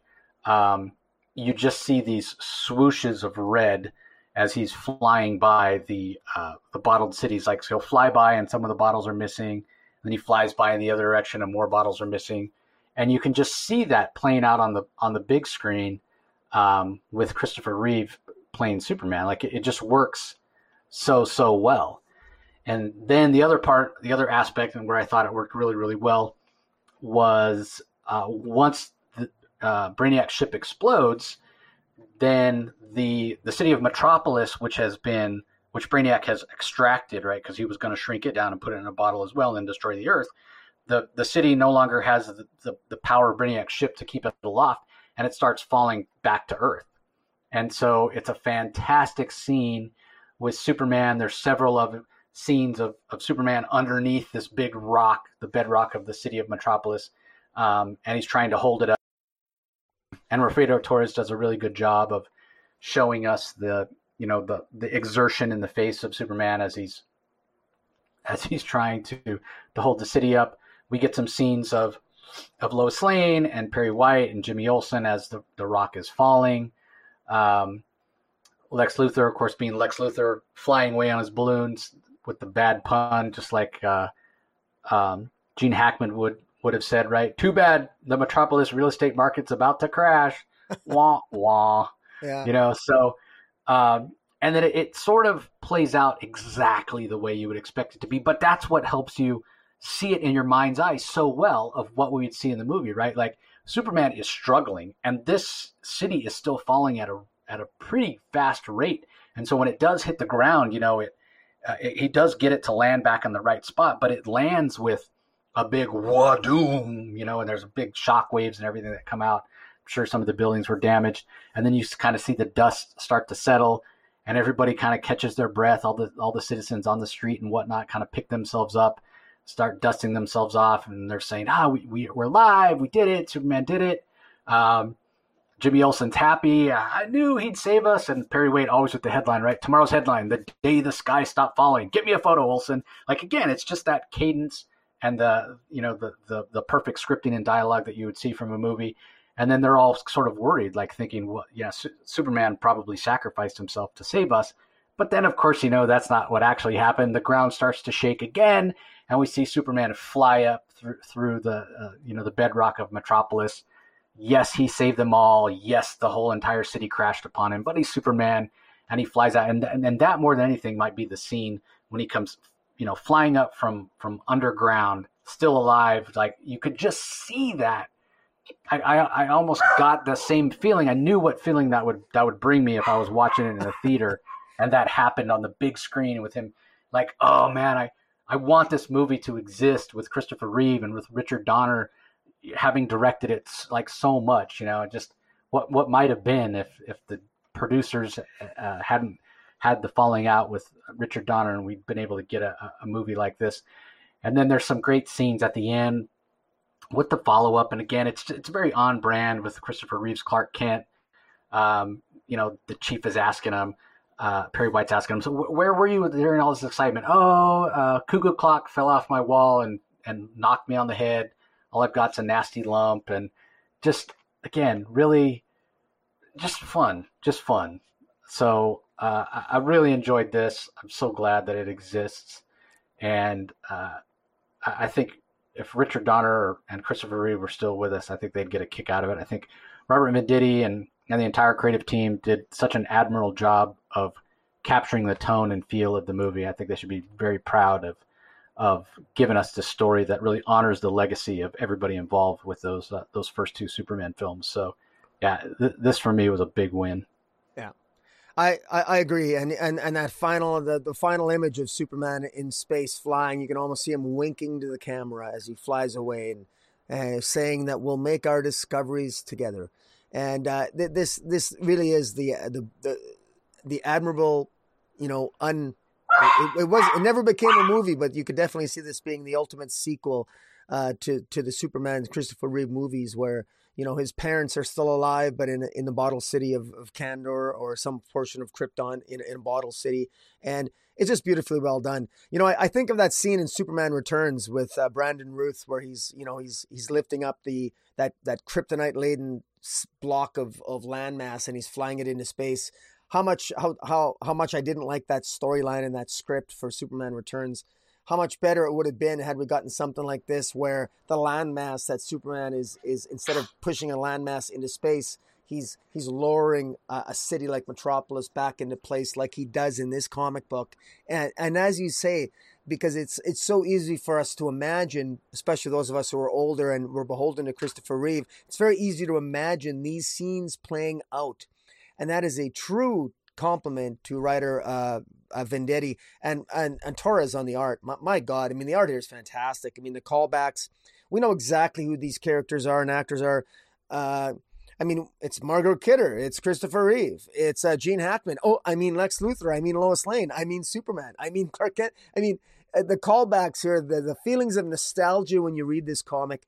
It's just it really is a it's it's it's a joy and uh, it, it, it is very well done it's very well done and there, there's no question about it that i hope this sells very well in trade. It's a wonderful tribute to the uh, alexander salkind uh, movies and and and and christopher reeve himself uh, who let's face it he was the first one to make us truly believe that a man could fly. And wow this series i hope it flies off the sales charts. Yeah, as much as I like the Henry Cavill version, not that I like any of the movies that he's been in, I feel bad for Henry Cavill. I think he could make a great Clark Kent and a great Superman if he was given some good material to work with instead of the garbage that Zack Snyder's given him. that being said, as much as I like Henry Cavill as an actor, um, to me, live action Superman will always be Christopher Reeve. That's always who I picture in my head. So, uh, all right, moving on. Next book we're going to talk about, uh, which we've in a way already talked about, uh, but it's Flash number 778 from writer Jeremy Adams. Fernando Pasarin and Matt Ryan handled the art for pages uh, 1 through 8, 12 through 14, and 16 through 18. And then we have Brent Peeples on 9 through 11, 15, and 9 through 20. Colors Jeremy Cox, Peter Pan, uh, Pantazis, and Matt Herms. Letters are by Rob Leigh. So Rocky and I did chat with Jeremy Adams. We've mentioned it a couple times. Uh, that interview will be out on Thursday. Uh, and we did talk a, a, little bit about this book already. That's what I mean by the fact that we've already talked about it, but you haven't heard it. Um, so yeah, this was uh, this is continuing Flash in in Gemworld, and also the story of, of what's going on with the twins, Irey and Jay, back in uh, back on Earth, I guess we'll say. So, what do you think, Rock? I, I I quite like this. Uh, you know, again, Jeremy Adams continues to have a lot of fun here. One of the things we didn't mention when we reviewed the previous issue, Flash 777, is that this Maxine Baker, this friend, this best friend of Irey West, Maxine Baker is actually the daughter of Animal Man. Animal Man is Buddy Baker. Buddy Baker and his wife Ellen. They have a daughter named Maxine Baker. This is Maxine Baker. And for those people who may not be familiar enough with the with the New Fifty Two, and uh, I never read a lot of Animal Man in the New Fifty Two, so I also had to do my own little bit of research. Uh, Maxine Baker was in the New Fifty Two. She ultimately became an avatar of the Red and the red is sort of like the sort of like just like uh, Swamp Thing is the avatar of the green, all plant life. The avatar of the red sort of is the the the, the avatar of all animal life. And one of the things that you'll notice, and uh, and Jeremy Adams will give give some clues in the interview that when you when you go back and read issues of of, of Flash 776, 777, and 778, this issue, keep an eye on the cat that Maxine Baker has because uh, Max that that cat is actually, or at least back in the day, used to be a member of the Parliament of Limbs that that was uh, was there to actually protect Maxine Baker. So, in this issue where we have uh, we have Irey West and Maxine Baker ultimately kidnapped by by Mammoth and Shimmer, who are old Teen Titans villains, and they're working for the Calculator, and the Calculator Eh, has basically got an algorithm where he through he traces all the blood banks across the world and he can trace the metagene found in blood and he's sort of collecting i'm getting the impression that the calculator the calculator collects all these little children metahumans with the idea of sort of like selling them on the black market maybe some quasi human trafficking. That's my speculation and so they're kidnapped. But what what they don't count on what mammoth and shimmer don't count on is young jay west is spying. He's spying on his sister. And so, and he's spying on his sister, and Mammoth and Shimmer, they kidnap Maxine and Irey so quickly that he doesn't have enough time to run back into the house and tell his mom, Linda, that, oh, by the way, you know, or, you know, you know, Irey's been kidnapped and Maxine, are, so he follows them.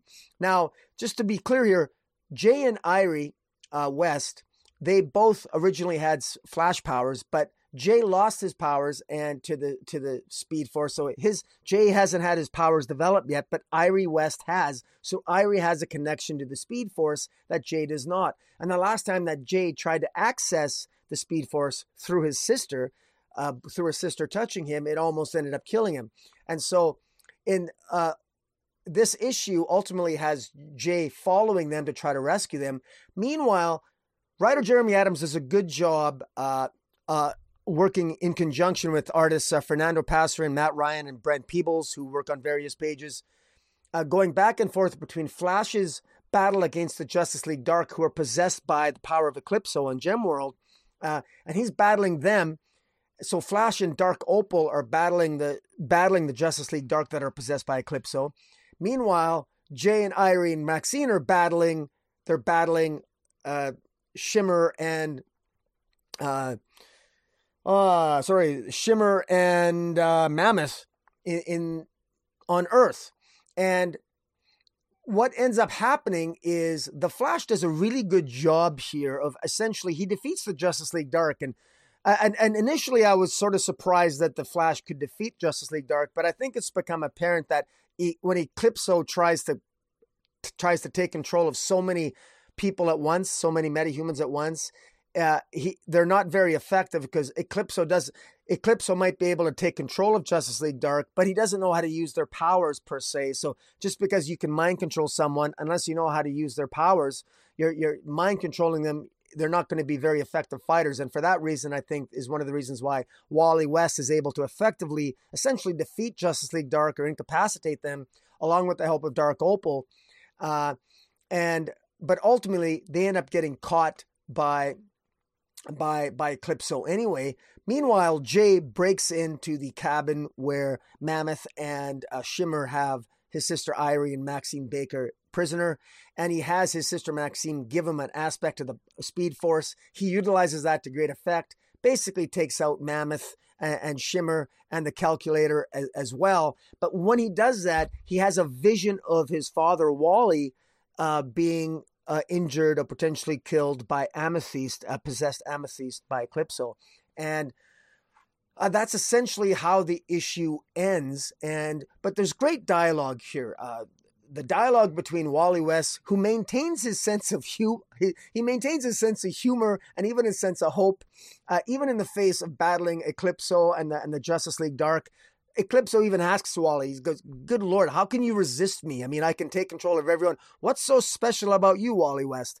Well, there's something about Wally West. He is literally, he is seems to be sort of like this avatar of hope for the DC universe. And I love that. And that's what fans love. And of course, we know that's what writer Jeremy Adams loves. And we, I certainly encourage everyone to catch the interview that we, uh, we did with uh, Jeremy Adams, which will be dropping soon after this in, uh, is drop Wednesday, uh, Thursday? Is it Thursday? Yeah. Thursday, yeah.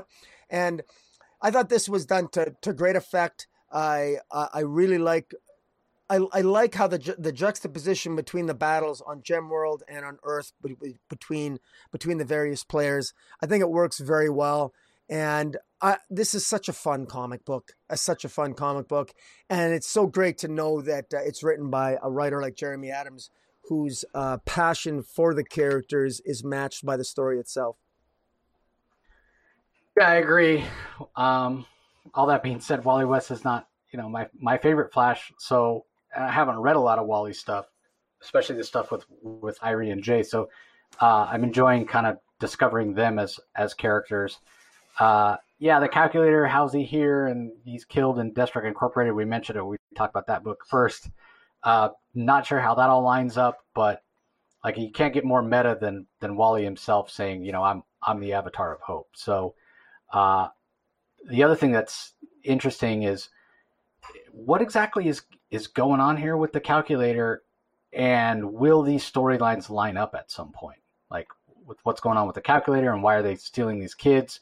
What's going on with Eclipso uh, and Dark Opal and Gem World? Could these stories possibly connect at, at some point? So we'll have to wait and see on that. Um, the other thing that's that's fantastic, even though we have multiple artists on this book, uh, it's really sort of hard to tell who does what. I think their styles are are very very uh, similar. Uh, and for, I think Fernando Pasarin is is not enough people are talking about what a great artist that guy is. Like his stuff is is fantastic. The color work has been bright uh, and and really vibrant throughout the Jeremy Adams run, which again I say it all the time, but having really bright colors on a superhero book gives it that classic feel, right? When you have those primary colors, it makes it feel so much like a a Silver Age book with the bright colors popping off the page, and that that works to great effect. So, um, yeah, if you're a fan of Wally West, like you, you this is a must read. You got to be reading Flash right now because it's really returned to the the classic feel of, of Wally West um, back in the day. So. The, the days of Wally being not even existing, the, the Wally that we all knew, not even existing in, in the you know new 52 uh, DC universe, uh, even the the Wally who still felt somewhat lost as he was searching for answers when he first came back in the rebirth era. All that is definitely in the rear view here, and Jeremy Adams is just giving us solid Wally West Flash stories. So, uh, all right, up next we have Teen Titans Academy number 11. This is from writer Tim Sheridan. Rafa Sandoval and Jordi Tarragona handled the art for pages 1 through 15, and then Brent Peeples, who apparently was just the fill in guy for this month. Oh, we can't finish. Let's give it to Brent. Uh, he did pages 16 through 22. Uh, and then we have colors on the Rafa Sandoval pages by Alex Sinclair. And then Jeremiah Skipper does the Brent Peeples pages uh, with an assist from Matt Herms, and then Rob Leigh on letters. So uh, a lot, a lot of uh, people on the creative team for this one. Um, I will say one thing that bothered me right off the bat. Rocky may have the same complaint. You know, we've talked. First of all, we said before this even started, with the whole Red X mystery, don't drag this out too long. Don't make us, you know, don't. And if you if you're not going to tell us for a while, don't shove it in our face every issue. We don't know who Red X is. We don't know who Red X is. Right here on the cover of this one, Red X revealed. Well, guess what, sports fans? As I suspected, we don't find out who Red X is in this issue. This pisses me off. Like, yeah. I, I, I sort of don't care anymore. I've said that before. I don't care anymore. Stop shoving it down my throat. Stop dragging this thing out. And then certainly don't tell me you're going to reveal it when you don't. Like what what what's going on? We've had these yeah. these covers before where oh the mystery of Red X solved. No, no, it hasn't been two years yet, so they got to keep it up. Like, do you think like DC editorial? Honestly, do you think there's anybody out there who's picking up Teen Titans just to find out who Red X is? I really don't want to buy Teen Titans, but I got to know who Red X is, so let me go ahead and buy it again. Oh, look, this one says Red X reveal. Like, if I would never buy another DC comic if I was buying this just to find out who Red X is, and it says Red X revealed on the cover, I'd never buy another DC comic. Like, I fully expect to hear people on social media bitching about this is this is not okay. This is total bait and switch. It's not okay. If you want to keep it a mystery and you don't want to tell Tim Sheridan's not ready to reveal it, fine. Drag it out as long as you want. That's your prerogative. I think it makes for a terrible story, but that's your prerogative, DC. But don't put on the cover that the mystery has been resolved and Red X stands revealed when he's not. We do not get a name. We do not even see him without his mask on. So stop it. Just stop it. That being said, the actual story inside that we do get is pretty interesting. You know, we we get a resolution with the you know with Dane and how he's been prophesied to, to bring about the Armageddon. We're finally like off script from what uh, Raven has seen in her visions of what the future might actually be.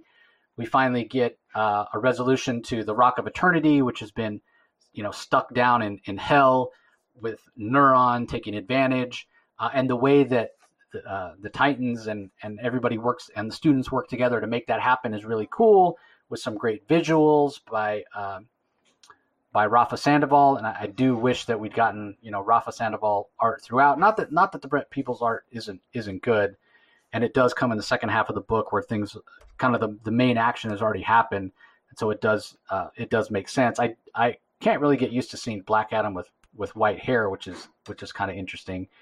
The way they take Shazam off the playing field though is is weird because I can't think that he's going to be gone forever.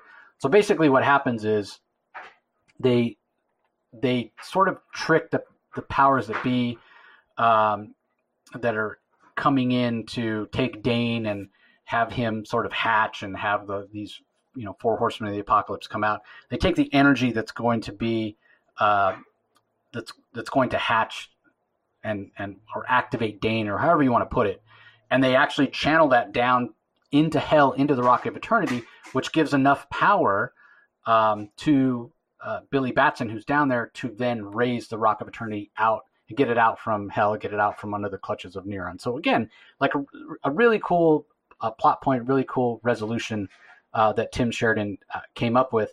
But now that the, the, these four horsemen who were going to kind of uh, usher in the end times are are trapped within that rock, now Black Adam and uh, and Shazam are apparently going to have to go guard it for all time, along with with Dane. They're all three of them are going to have to live inside the Rock of Eternity and make sure that these four horsemen don't actually break out. Well, we know that DC Comics is not going to take Shazam off, you know, for all time, and this is sort of a different version of Black Adam than the one that we see in Justice League. So, it's again, it's not clear what's going on continuity wise, but I, I, thought it was an, an, elegant solution to to the problem.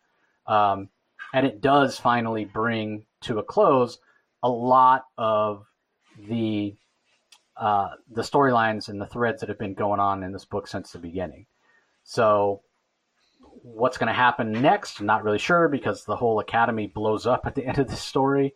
Um, and yeah, we still don't know who Red X is. So that that's a storyline that apparently is going to keep keep on going, uh, which is super annoying. But uh, you know, other than that, which that cover, which again, if, change the cover, and I would I would actually recommend this, but I can't in good conscience recommend it be, just because of that bait and switch on the cover.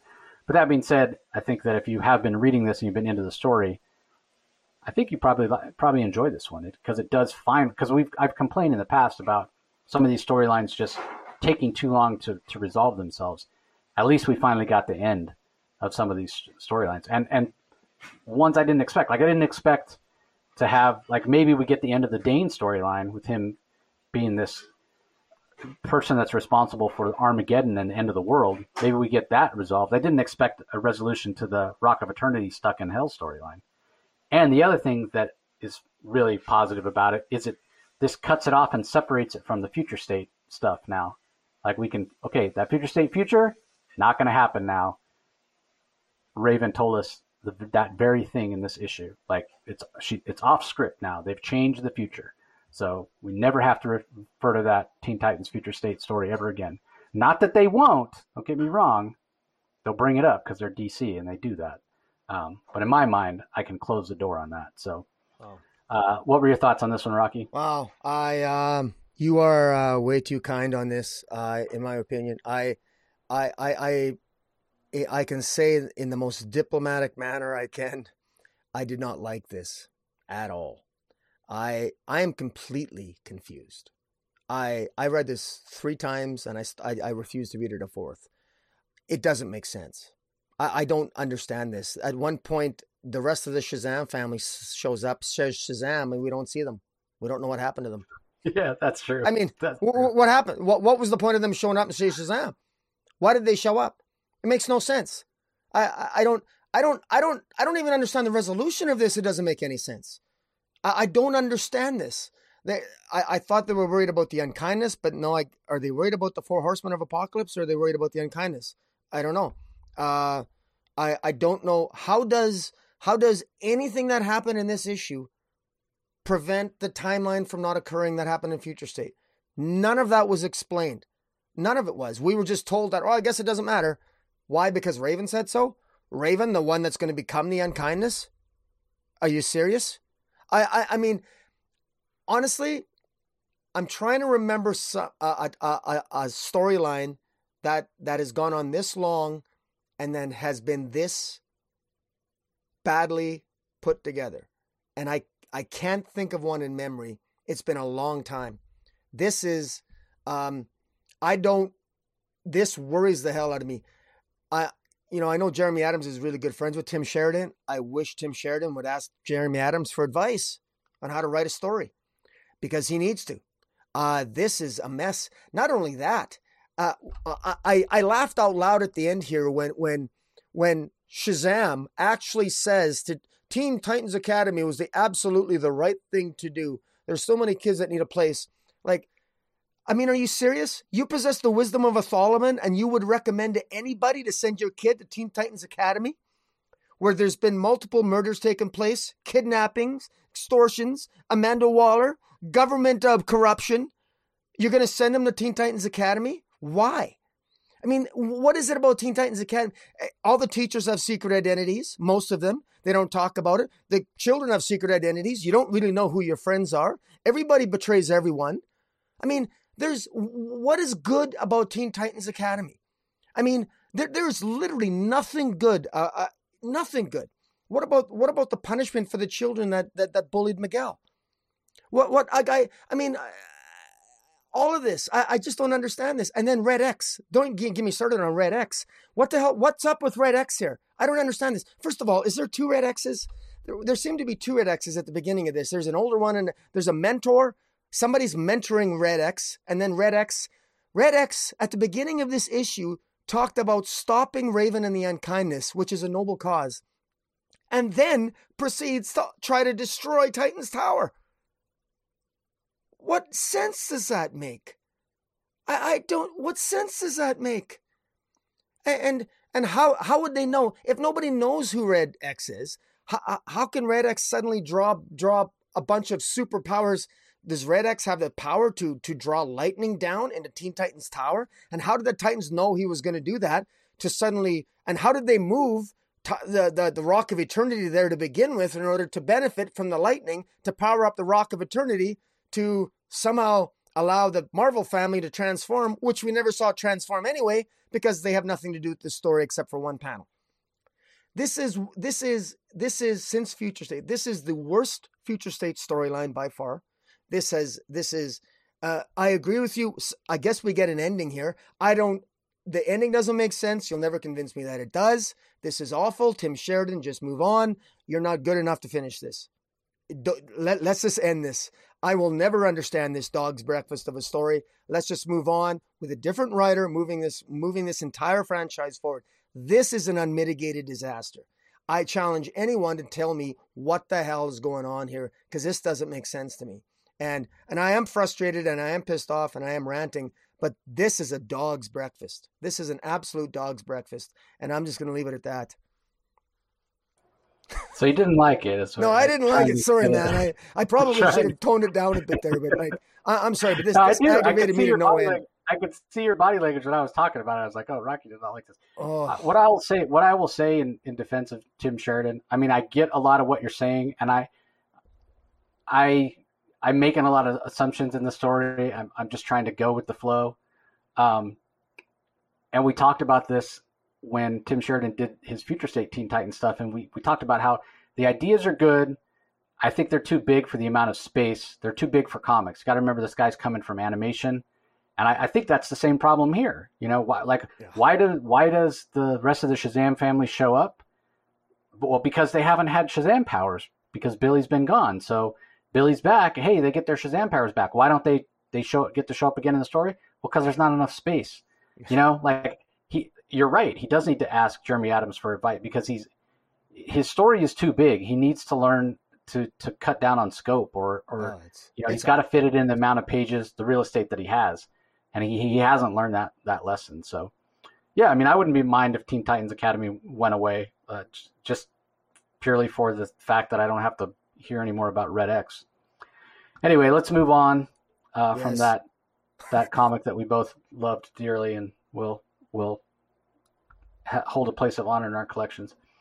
Uh, Task Force Z number four. God, we're only on issue four of this series.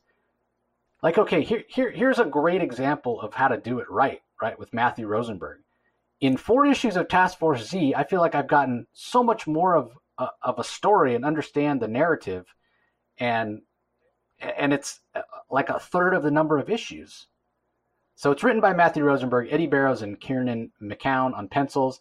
Eber Ferreira and Dexter Vines on inks, Adriana Lucas on colors, Rob Leigh on letters. Uh, yeah, I thought this was fantastic. Last issue, as kind of a cliffhanger, we found out that Crispin, this Crispin, who's the head of Task Force Z, turns out to be Two Face. So, what do you think, Rock? Uh, you, you know, actually, I, I, didn't mind this issue, but I did find it to be kind of filler. I I actually question, I openly question uh, the characterization of uh, Harvey Dent here. Uh, he, I, Harvey Dent seems to be surprised that uh, Red Hood is is doubting him and is holding him to task, uh, as if you know. I gotta wonder. Well, of course he is your Two Face. I. Uh, I don't well, understand. I don't know, he, but he's not. But he's not. He's Harvey Dent. You got to remember they are two different people. Well, no, I, I, uh, well, no. I get you. Let me just. Fair enough. I, I know where. I, I think I know where you're going to this. You can correct me if I'm wrong, but my point is, is that what's established here is that apparently the government or Amanda Waller and the continuity here is wonky because Amanda Waller in the in the Suicide Squad series, she's a wanted fugitive on Earth Designate Zero, Earth Prime. She's a wanted fugitive, and so, but here she's sort of in charge of playing two suicide two new potential task forces against each other. This task force Z, and there's another task force apparently, and they're playing off against each other.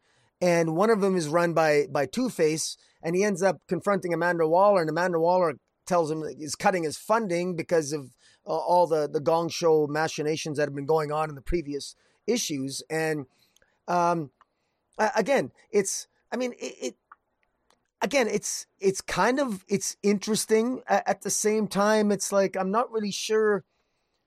I, again, I'm not really sure what the point is. Uh, Harvey Dent's Harvey Dent seems to be sort of arrogant about it. He seems to be of the of the notion that, well, I'm going to, uh, you know, uh, I offer a better deal than you know because if you work for me, you're you you stand a good chance of you know I'll somehow it's a better deal than if you work for the Suicide Squad. You know, I'm not going to have a explosive planted in your head and there's a light at the end of the tunnel, and there's there's no indications of that at all. I mean, the cruelty that was shown to Bane, the cruelty that was shown to Arkham Knight, it's all bullshit. I don't I don't buy any of this crap that Harvey Dent's saying for one second. All the cruelty we've seen in the first few issues. So now that's actually a compliment to the narrative because I think that Matthew Rosenberg's done a good job here of making me call bullshit on Harvey Dent. And that's good. That's good storytelling because it's gotten me emotional. It's making me rant. So that's good. That's a compliment, all right? But uh, I'm I'm wondering what I'm just wondering what the end game in he, is here because uh, you know like with Bloom, I mean Bloom seems to be ha- having his own agenda. Uh, Deadshot's walking around. I mean, it, it, to me, it's like who's in control of the ship here? I mean, Harvey Dent doesn't seem to have a good handle on his characters. He's he seems to have a handwritten note from the government that he shows that he's. I mean, you're. I mean, if you're going to prove that you're approved by the government, you're going to show a handwritten note to, to Red Hood of all people and say, "No, really, um, I can do whatever I want to you. Here's here's my permission." It's like seriously. I mean, it's like, I mean, and then of course, you know, Harvey Dent's he's he's like me, sipping scotch right now. He's explaining this to to Red Hood, and he's like, and he's wondering why Red Hood hits him in the face. Uh, anyways, I, I found it a little bit comical. Uh, you know, I mean, at least I guess at least with Harvey Dent, unlike Amanda Waller, at least you know he's two faced. With Amanda Waller, she doesn't look two faced. Harvey Dent, at least he comes across it honestly.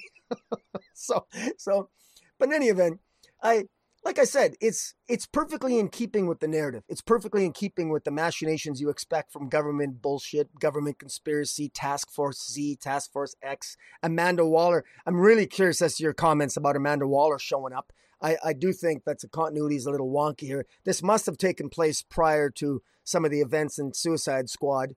Uh, but uh, you know, again, I it's interesting that at the end, you know, it, it's Red Hood is actually working with Batman Batman wants to take him off the playing field. Red Hood tells Batman that eh, Harvey Dent's in charge of the Task Force Z, and for some reason, this didn't it didn't work for me. Matthew Rosenberg, the the the the characterized the way ta- Jason Hood and and Batman came to came to blows, that you know Jason Hood resents Batman and he he wants to be able to stay on and make his own choices, and Batman wanting to pull him out and seemed a little bit forced that way. Although I guess Hood, Jason Hood, and Batman never get along anyway, so I, whatever, I'll buy that. But I didn't quite buy the the actual reasoning and the argument. It seemed like a bunch of nonsense to me. But um, I don't know how Two Face can blackmail Jason Todd further by sending him to jail because he's got some. I guess he's got something on Jason Todd, but if I would think with Bruce Wayne's resources, he'd be able to counter counter that, but maybe he can't. I, I I'm not really sure. But in any event, I mean, I, I, guess I'm having fun here. The the more the most fun aspect I had is at the end where you got you got these two task forces. Basically, it's almost like they're both being played by Amanda Waller. It's like it's like it's almost as if Amanda Waller, task force, the government is created two competing organization, two competing task force, and and and and the winner gets all the best contracts. It's it's really odd. I'm I'm not sure. Did I interpret that right or? I, I don't know, man. I'm uh, this thing was a little bit confusing to me. I had fun with it, but I, I also got a little frustrated reading it. Yeah, I didn't find it uh, to be confusing. I, in terms of of Harvey, I sort of I sort of felt like he's trying to play on the relationship that he has has with Bruce. You know, like if this were Batman standing across from Harvey, yeah, Batman wouldn't trust him, but he might trust him more than than Jason Hood does. So if it goes to anything, it would go to not a, I wouldn't call it a mischaracterization. I might call it ego on the, on the part of Harvey Dent to say to Jason Todd what he's trying to say. Like, no, I, I'm doing good here. I think, I think that Harvey Dent truly believes that, right? And that might be a product of the fact that his other half has been Two Face and has done horrific things over the years. That, yeah, he can maybe uh, act with sort of callous cruelty to the members of Task Force Z. But in his mind, hey man, at least they're alive again. How how cruel am I really being if you know Bane gets his leg ripped off or whatever? At least he's still alive. The alternative is he's he's dead, and it's no long lasting damage, right? Because we can always resurrect him with the uh, you know the Lazarus pills or Lazarus resin or whatever. Um, so I, I didn't I didn't mind that. I didn't find it to be out of out of the realm of possibility. Um, and it does seem like Mr. Bloom is up to something that doesn't really jive with the other st- uh, stuff that's going on with Task Force Z. D- definitely seems like he's sort of uh, has his own agenda, which again I think is very on brand for for that character. So I I, I really enjoyed that. Uh, I do did find it interesting that because we we talked the, at the very beginning how it didn't even though it was Red Hood, even though it was Jason Todd, him going along with leading a uh, a team of dead bat villains just seemed like even a step too far for Jason Todd. And then of course, come to find out, well, Batman put him up to it all along, um, or at least that's Batman's take. Jason, on the other hand, is saying, you know, well, it's his own choice, and that's he, he wanted to do it. Basically, there's still that that dynamic. Um, so, you know, when Batman and, and Jason Todd are talking about it, it's like, uh, it, you know, I, Batman's like, I was right. Like, yeah, yes and no. It is dead, but it's complicated. It's not necessarily, you know, what you thought it was. Batman doesn't really want to hear it. He's saying, okay, we've got the information that you got. We needed, you know, the, the confirmation that it was dent. Now I'll shut it down. And Jason Todd's like, well, no, I want to see this through. I'm pulling you out. I don't work for you. So I, I think that dynamic, Matthew Rosenberg really nails it. The dynamic between Jason, uh, Jason and Bruce. So that really works on a, on a lot of levels for me. As far as Amanda Waller showing up, yeah, I mean, oh Matthew Rosenberg, I was such a fan. Why do you have to put Amanda Waller in it? I mean, it makes sense. It's Task Force Z. She's you know high level government operative. Of course, she's the one that that signed off on this experiment for Task Force Z, and now she's pulling the plug on it it completely doesn't line up continuity wise. You're right about that um, because yeah, she's she doesn't have any authority right now. The government is after her because of what she's trying to do to, to in taking over Earth three. Um, but the dynamic, the dynamic between her and and uh, and Harvey, I thought was was interesting as well um, because Harvey is, is calling her on her on her crap, which I which I really enjoy. Right? It's like oh, what you've done is so morally reprehensible. And, and Harvey's like, you're you are calling what we did morally wrong? Is, is that a joke? Like, yeah, yeah. I mean, Amanda Waller, you are scum, complete scum. I, I, I, equate you with Two Face. You're just as bad as he is. So I don't know what kind of high ground you know she's on. Um, and yeah, I, I just get her get her out of my comics. Get her gone. There's no one I dislike more in comics these days than Amanda Waller, 100%. Not, I'll even take the Joker over Amanda Waller at this point. So, but it, but it, it did make for an interesting interaction, which I enjoyed. And then you're right at the end, you know, we find out there's a third sister. We find out there's another uh, there's another task force. I don't know what this one will be. Task Force Y, maybe. Um, but it, it made for uh, some interesting dialogue when we get, when we get them calling it in, right? They're calling in. Yeah. Like, what's going on over there? Well, there's another team there. What team? Well, it's a uh, it's Red Hood, some guy dressed like a bat, or some guy dressed like a, a bat monster, Deadshot's corpse, and the skeleton from that singing Christmas movie. I just loved it, right? Like yeah. clearly referencing uh, Nightmare Before Christmas because that is sort of what uh, Mr. Bloom looks like. Um, and then when we see that team, we've got looks like Solomon Grundy, um, and he's really the only one that I I recognize. I feel like I should recognize. Maybe that one is supposed to be Zsasz. I do kind of see some scars there, um, but not sure who the other. looks almost like a female scarecrow. The guy in the middle looks familiar. Um, he's got like a gun for a hand, but not sure. And then some like reptilian looking guy. So looks like we're going to have a three way dance here between um, these different factions. Whoever is guarding the warehouse, uh, with uh, what did she say her name was? Celia. Yeah. Uh, and her forces and Task Force Z, and then this new this new group that I'm assuming was working for Waller, uh, the the, yeah. the, third team that she mentioned to uh, to Harvey Dent. Although when he asked about it, she's like, "It's none of your business." So Yeah, it's um, that Dr. Celia Shelley, and then her sisters are Dr. Amelia Shelley and Dr. Delia Shelley, and I guess yeah. I don't know if they're sisters, or triplets, or apparently, or clones or something. Yeah, yeah, I yeah. don't, I don't know, so. but uh, interesting. Uh, it bothers me that as a longtime DC reader that I don't know who the characters are at the end. I know that Solomon Grundy is an easy recognize. Is that yeah. is that supposed to be like? Is that supposed to be like KG Beast or something or? Oh, KG Beast, yeah, Maybe. yeah, you're right. I think uh, that is who that is. Uh, yeah, uh, I don't know. Is that the other one? Is that uh, maybe uh, Zsasz with the? With yeah, yeah. I think it. Yeah, I think that's Zsasz. The thing about it, about if it's KG Beast, he should be like he should be bigger. KG Beast is a pretty big guy. He's closer to Solomon yeah, Grundy size than. Maybe it's not yeah. KG Beast. I'm I'm just guessing, and I know I don't know if the other one. It's that I don't know. I I just don't know who the other two are. The one almost looks like a female scarecrow, but I don't know. Yeah, who yep. that would be. But uh, in any event, it's it's interesting. You know, it's it's yeah, know. Yeah, it's fun. It, I'm enjoying the series. Um, yeah, oh, I am too. I am too. I'm I'm you know I'm just you know I'm I'm, I'm just venting. I'm I'm having fun with it. I'm having fun with it. I'm just uh, yep. you know, it's uh, it's all. Speaking good. of fun, uh, Robin, Superman and Robin, special number one from Peter J. Tomasi. Victor Bogdanovic does the pencils. Daniel Henriques, Scott Hanna, and Victor Bogdanovic as well as Matt Santorelli on inks, Ivan Plascencia and Matt Herms on colors, Tom Napolitano on letters. I will say having all these different inkers on Vic Bogdanovic made for a little bit uneven art. It's not terrible, but it's not up to the usual standards that I'm I'm used to seeing from Victor Bogdanovic. And I have some of his original art hanging on my wall, so I definitely know how clean his style normally is.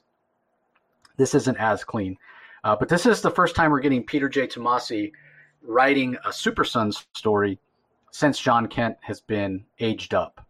And in case you were worried that he wouldn't still be able to bring out the playful banter between Damian and Jon Kent, you don't have to worry. It still works.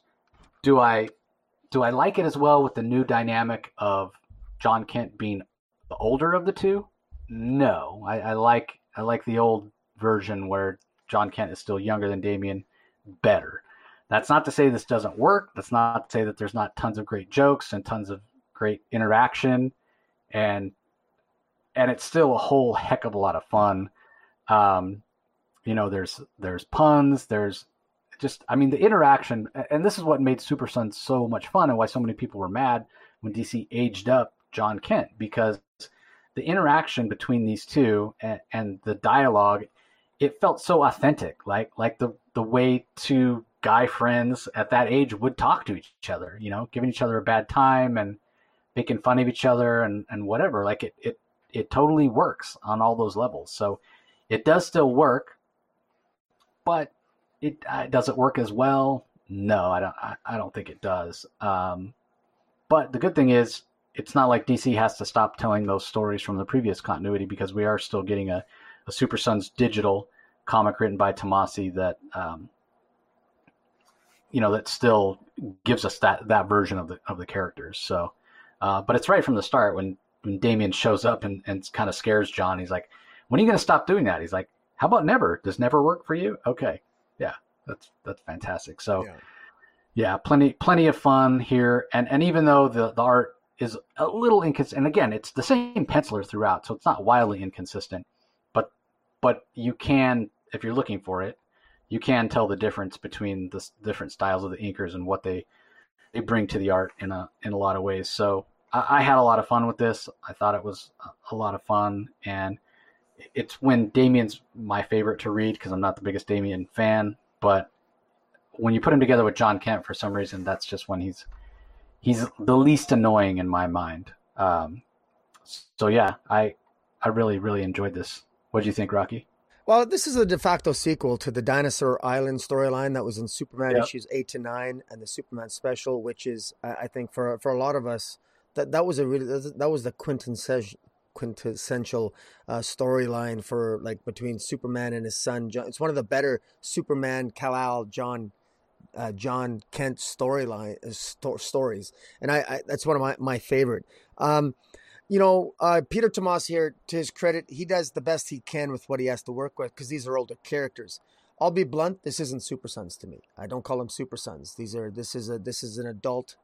This is an 18 year old uh, Superman, and this is uh, uh, uh, an older Damian. This isn't this isn't the same, uh, not to me. Also, uh, there's a huge continuity glitch here. Huge continuity, or maybe not a continuity glitch, but a revelation. Huge revelation that I, I think is going to.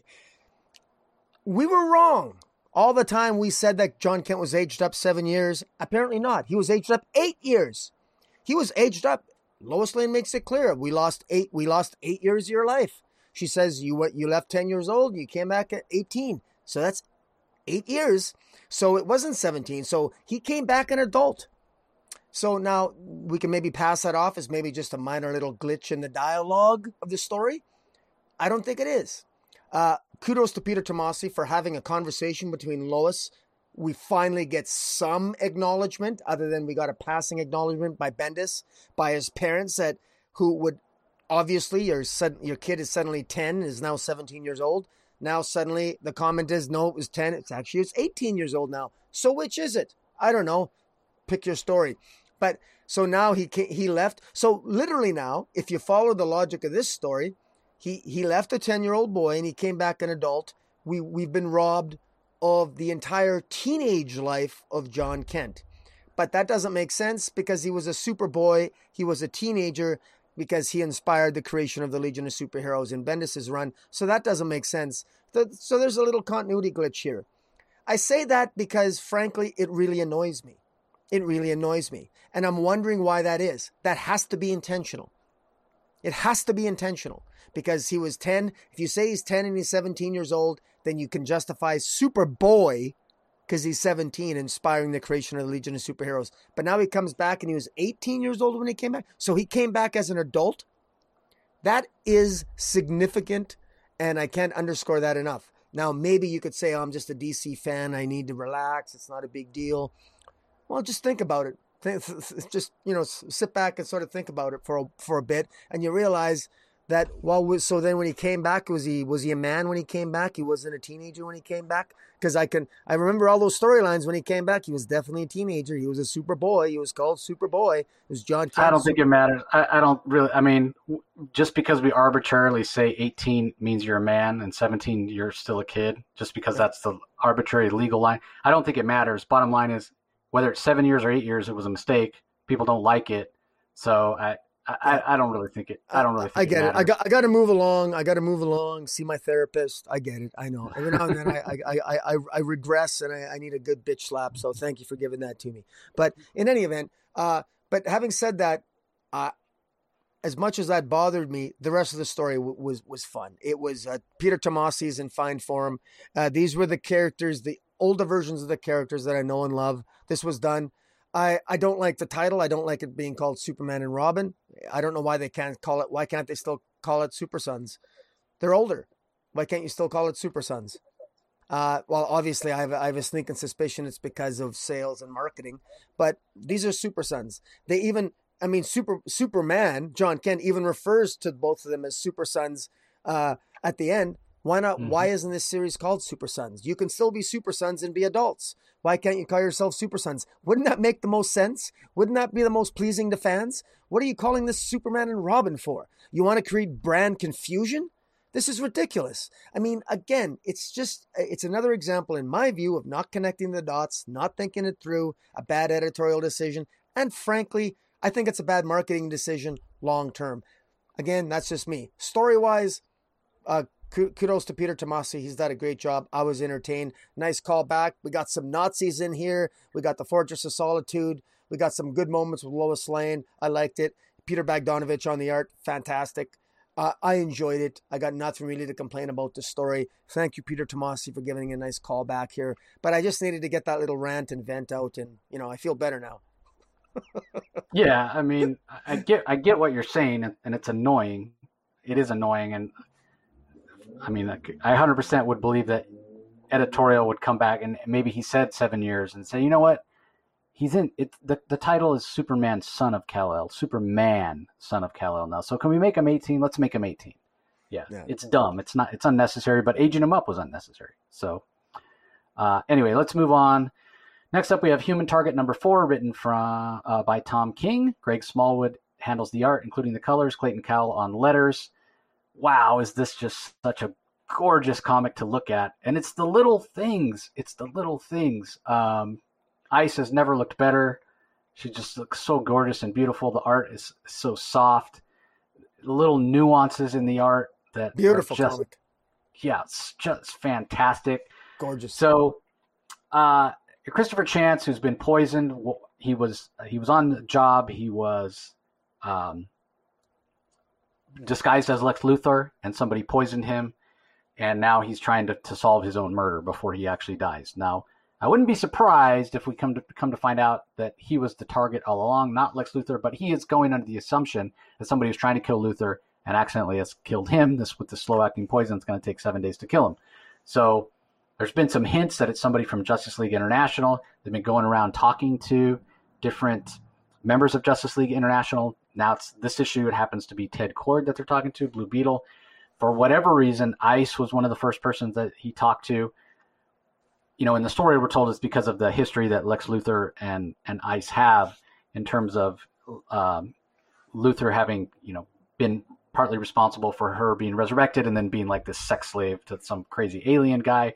Um, and there's been hints from Christopher Chance that he believes that Ice may be the one that has killed him, but for whatever reason, maybe because she's so beautiful and charming and he's only got six days to live, why wouldn't he want to spend it in the company of a beautiful woman? She's kind of uh, coming along with him on the, the investigation. So yeah, they're they're talking to Ted Kord in this issue, and again, the little nuances in the art are what's so fantastic. So while they're talking to Ted Kord in his office, he gets a call and it says there's uh, there's a bank robbery going on in Utah. There's hostages, blah blah blah, whatever. So Kord apologizes. Hey, I can't, um, you know, I can't I can't talk, but you guys can come can come with me, and you know we can talk on the way. And they they go through Ted Kord's executive washroom into this sort of tunnel type area that leads to the bug, and he strips naked, like Ted Kord strips naked, uh, and it's fantastic. Before he then puts on his costume, and there's one thing that I noticed that again, it's it's the little things that Greg Smallwood is putting into the art. You see the the panel where he's standing there naked, and there's a um, a very appropriately placed like robotic arm that you know hides his butt or whatever. But in that same panel, you see Christopher Chance like discreetly, like he's got one hand up. Like last thing he wants to see is Ted Kord naked. You know, it's just a little thing like that that uh, enhances the storytelling uh, that Tom King is doing uh, yeah. with you know Greg Smallwood is is uh, really enhancing. So uh, it, it's fantastic. I love the story. Uh, basically, throughout this conversation, throughout this day, Ted Kord is uh, explaining why he could 100% see himself as a a suspect, and he doesn't really have an alibi other than I am a good guy and and killing people is wrong. So I wouldn't completely cross him off the list yet. You know, I think this is a story that's out of continuity. So, um, but do I think it's Ted Kord? No, I don't. But what what is interesting is really what the story ultimately says about Ice, because throughout this this day where Ted Kord and ICE are going and handling one emergency after the other because it was supposed to just be go and stop these bank robbers, and then it's a bear is loose, and then it's some kid who hacked into a sub, and then it's some aliens that are attacking humans or whatnot. Um, and Christopher Chance is just standing back, right? Like he doesn't get involved. Not only is he dying, but he doesn't really have any superpowers. But he notices something about the interaction between Blue Beetle and Ice as they're teaming up, and we don't find out what it is until the end when he he basically, as he's narrating the story, he mentions to us that the whole time, all throughout the entire day, Ice has been holding back, right? Like she literally is a goddess in terms of her power level, um, and she's holding back because it means so much to Ted to be a part of it, right? Like mo- most likely, Ice could show up at every one of these emergencies and solve the problem in in a matter of minutes, if not seconds um, but she holds back, and that says something uh, really about who Ice is, um, which I find interesting. And then it appears as though Christopher Chance and Ice are going to be intimate, which, hey man, go for it, Christopher Chance. You only have a couple days left, and you know she's a beautiful woman, so so why not? Uh, but really, what sells this book, and Tom King himself has talked about this. You know, he's like, you buy this book because of what Greg Smallwood is doing, and the story's kind of incidental. And it's hard to argue with that because the art is just gorgeous. There's a there's a scene at the end where Christopher Chance goes back to his hotel room before him and Ice are about to, to have some personal time.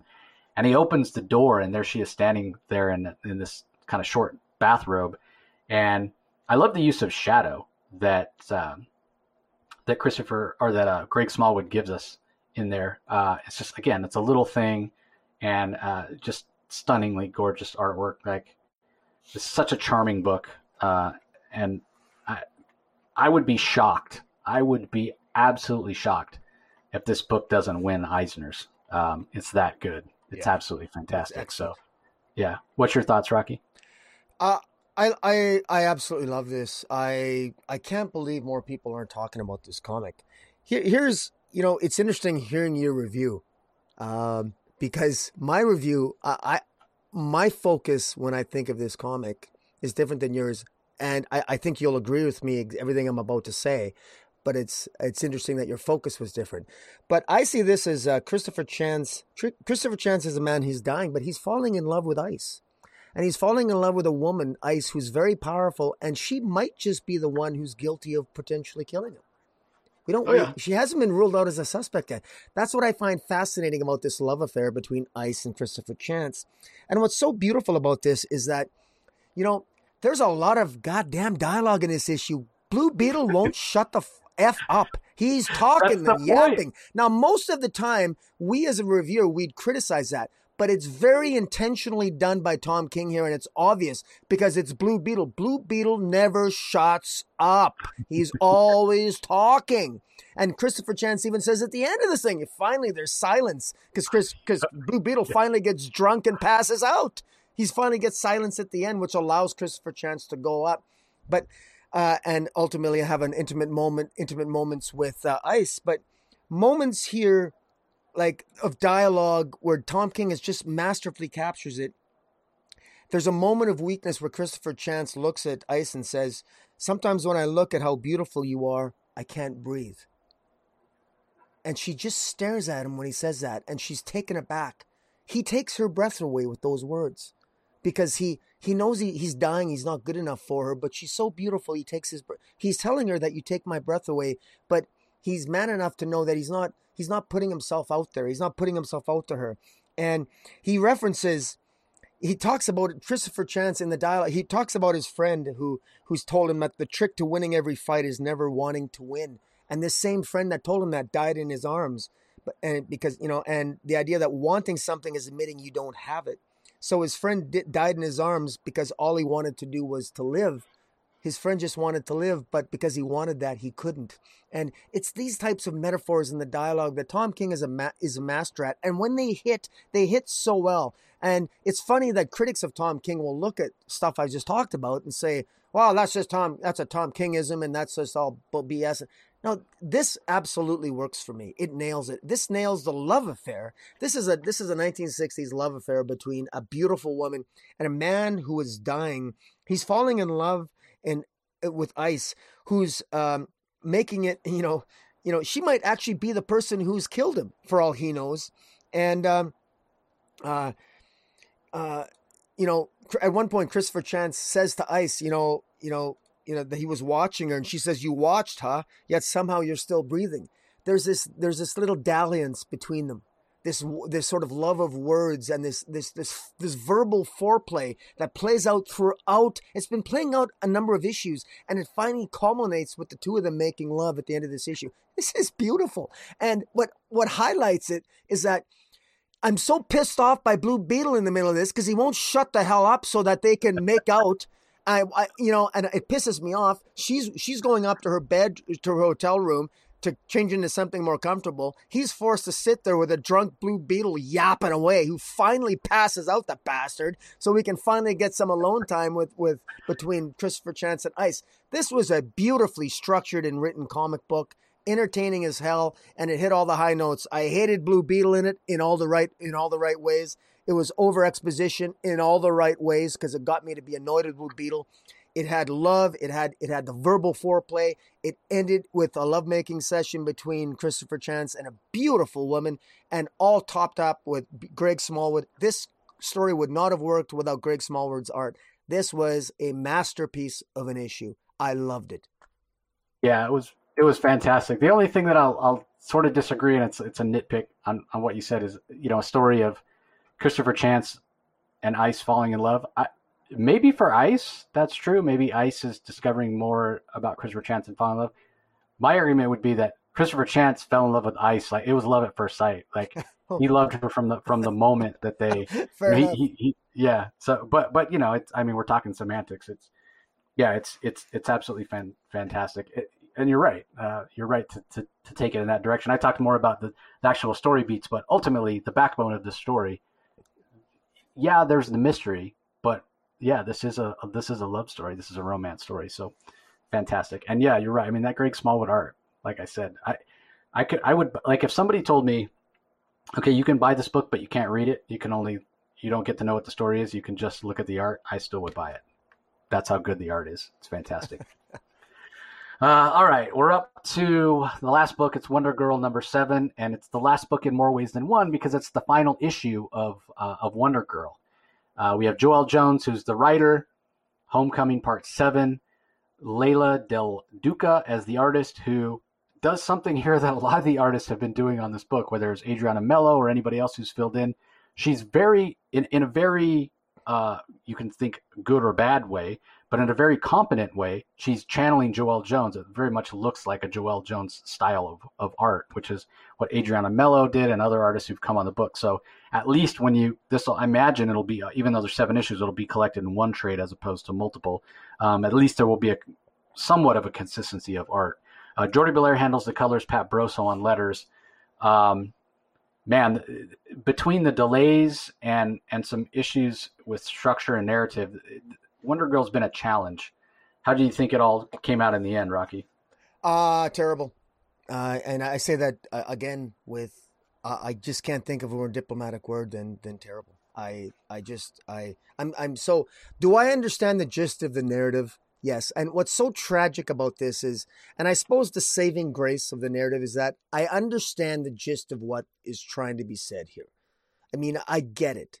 Uh, and that's what makes it all the more disappointing because this was a very one dimensional story. This wasn't particularly well thought through. This was, it just wasn't. This was, there, there was nothing particularly sophisticated about this plot.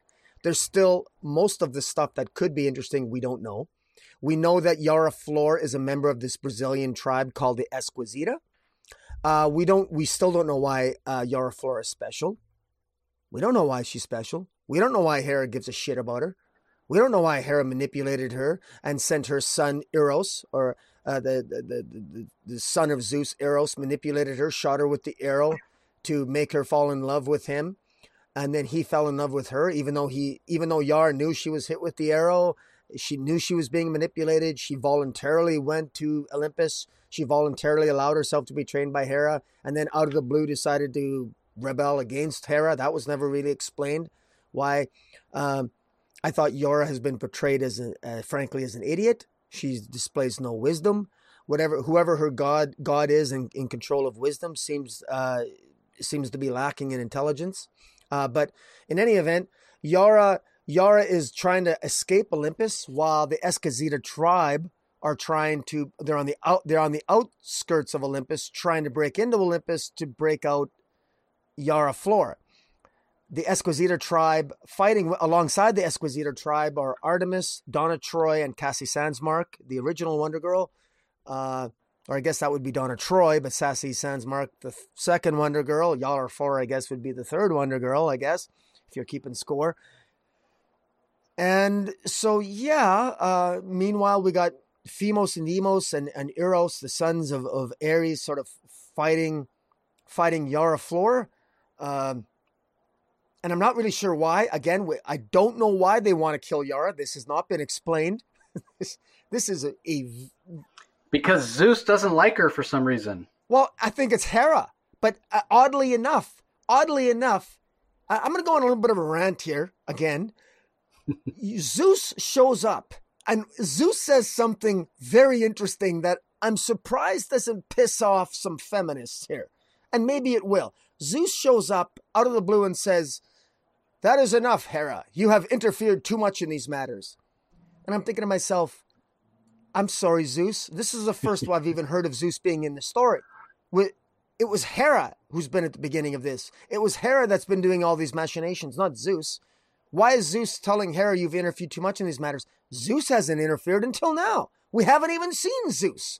So where the hell is he coming from? And he shows up with a lightning bolt. What's he going to do? And then to make it even worse, and this is a real stain on this narrative, it's Cassie Sandsmark who talks Zeus into standing down and saying, "Please give Yara the chance that you gave me, and I was also an outcast and half a half breed. I was a half god, half." So it robs Yara Flora of any agency in her own comic book to save the day. It's Cassie Sandsmark that does it. Everyone else wins the day. What the hell would Yara Flora have done? Yara Flora didn't win shit this issue. I mean, she was. I mean, it was. It was. Uh, Eros had to actually voluntarily dissipate the power of the the arrow, which I didn't even know he could do. he dissipated the power of the arrow, removed his influence over Yara, which I didn't. You know, I guess I didn't even know he could do that. So that's that. That's forced.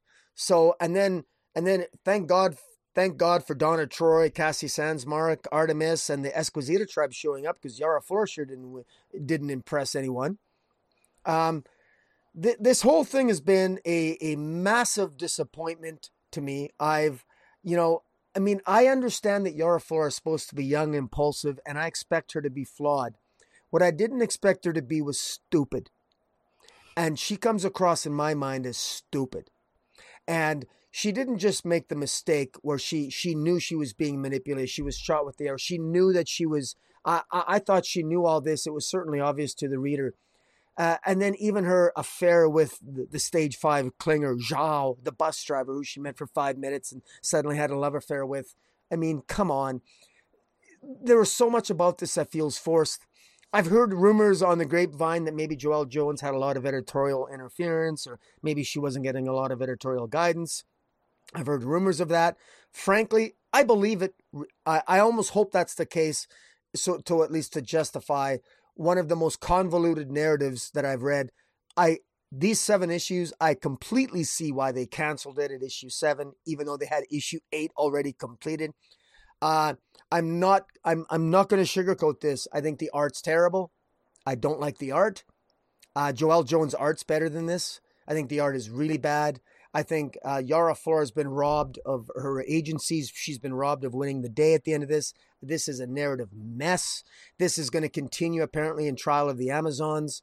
Do we really want Yara Flora to play a significant role in Trial of the Amazons when she's an embarrassment in her own comic?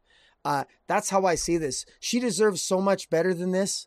Uh, I, I, can't believe that these issues pass muster. I, I can't. I'm, I'm I'm a huge Wonder Woman fan. I want the Amazons to thrive.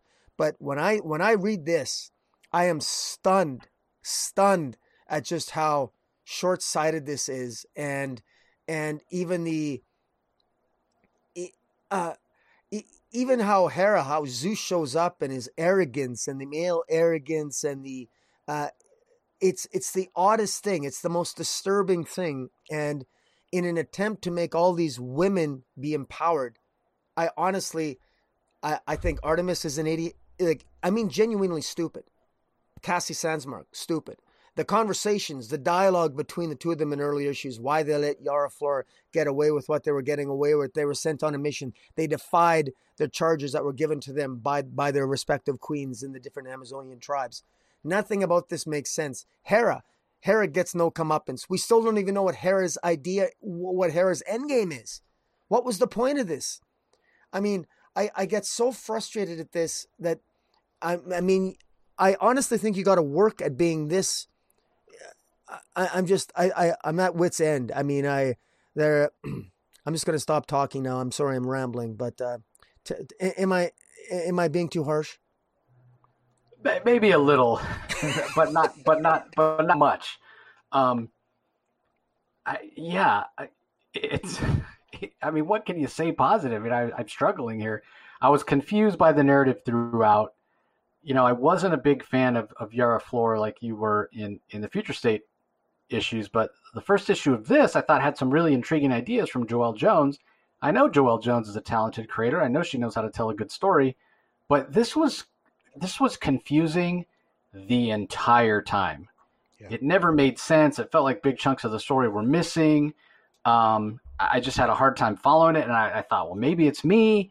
Um, I just, I don't, I don't understand. I don't, I really don't understand. Um, I, I again, like I, I hadn't heard the rumors, not that I went around asking uh, about editorial interference, but yeah, this certainly seems like a case of, okay, you know, one, one month they're going to go in this direction, another month they're going to go in that direction. It was, it was delayed probably with some, you know, art delays and, and, um, and it lost some of its momentum because of the delays, paper shortage, all that kind of thing. So this is a book where it felt like even the people that were writing it didn't know what the story was, you know, and, and it, they kept it kept shifting in direction. It never found it never found its footing, which is a shame because I th- like if you when I heard Joëlle Jones is going to be writing Yara Flor, I was like, okay, that's a great that's a great choice for a person to to flesh out who Yara Flor is yeah. and to, to give us an understanding. Uh, and again, the first issue had some intriguing ideas, but then we got thrown into this convoluted storyline with Amazons and and Yara Flor destined to destroy the, the tribes and whatever. And it's like, you never made me care about Yara Flor in the first place. Exactly. So I, I, was always struggling to to really be invested in the story. And then on top of that, it was just so convoluted. So yeah. Well, it, even that, even the relationship between Yara Flora and her mother, who her mother shows up here in a dream sequence to sort of inspire her to overcome the influence of Eros, and it's the moment is completely lost because we know nothing about, we know so little about her mother other than through uh, a terribly artistically rendered uh, flashback that was all colored in green. I mean, it was just, I mean, we, we got no, I mean, we, we got this is seven issues in and we don't know almost nothing about her relationship with her mother. And and here Yara is crying in this issue about oh I lost my heritage. I lost my mother. I lost my my family. I lost my tribe. I lost my really? You did I never got that impression. I thought you were more interested in getting laid by Eros and Zhao, the stage five clinger, the bus driver, than, than, than the actual storyline. Like, I'm serious. Like, the, the priorities and the structure and, and, the, and the scenes that Joelle Jones chose to focus on in the telling of this story completely missed the mark. I, am sorry to say, in, in my opinion. yeah, again, I I mean, you never gave me a reason to care about her. You never like.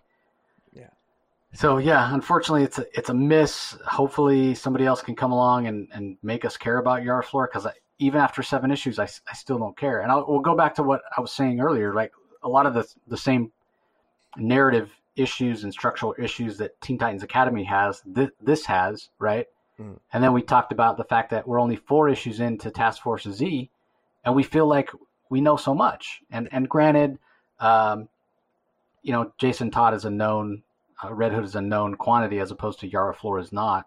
But but still, you know, seven issues. I don't, I, I know nothing. You know, if somebody asked me who's who's Yara Flor, I would say, well, she's a Brazilian version of Wonder Girl, but I beyond that, I like what's her personality like? What, what's her level of intelligence? Like I have no idea. Like you calling her stupid, I wouldn't go so far as to say that. only because I don't feel like she was given anything to work with. You know, I was talking about Henry Cavill earlier. I think he has the potential to be a good Superman, but unfortunately, I don't think he's gotten good material to work with. I feel the same way about about Yara Flor here. She's not given any good any good material to work with, unfortunately. Um, and the other thing, and I'm glad you brought it up because I was going to bring it up as well. The thing that bothered me most about this particular issue, like everything I'm talking about that's bothered me, is about this series as a whole. But if you, if I want to focus specifically on this, on this issue, yes, it has its own problems. Um, at least it gave somewhat of an ending, and they did the best they could with you know what they had. Uh, but the thing that actually bugged me, and you mentioned it, was Cassie Sandsmark coming in to save the day. Yeah. So, you know, taking away Yara Flor's agency in her own book, but not only that, right? Like part of the reason Yara Flor was so interesting to me is we were getting a Brazilian Wonder Woman, right? Like a Latin Wonder Woman. She was maybe going to get her own TV show. Yeah. I'm sorry to see that deal fall apart and what have you. But like bad enough for Yara Flor to be rescued in her own book by somebody else, but it's the white it's the little white princess girl yeah. that comes and saves the day wow. for the minority Latin. I, I, and I, that, I this is what as, surprises me. It surprises yeah. me. We got the male, we got the male god coming in being an ass, and then saved by like I'm surprised. Like I mean, again, I'm not I'm not trying to be political when I say this, but I'm astonished at that Yeah. that that the that edit that this past editorial because it's such an bothered, easy fix. It bothered me, and I here here I'm straight. Like to look at me, you would think, oh, that's a straight white guy. Now I'm half I'm half Hispanic. I know I don't look it, but it even offends me, you know. And I know I'm I'm pretty liberal, and I, I very much lean to the left, and and whatever. That's just you know my beliefs, but like it even bothered me. I can only imagine somebody who's who's been a fan of of Yara Flor despite the flaws in the series because she is you know a, a Latin Wonder Woman and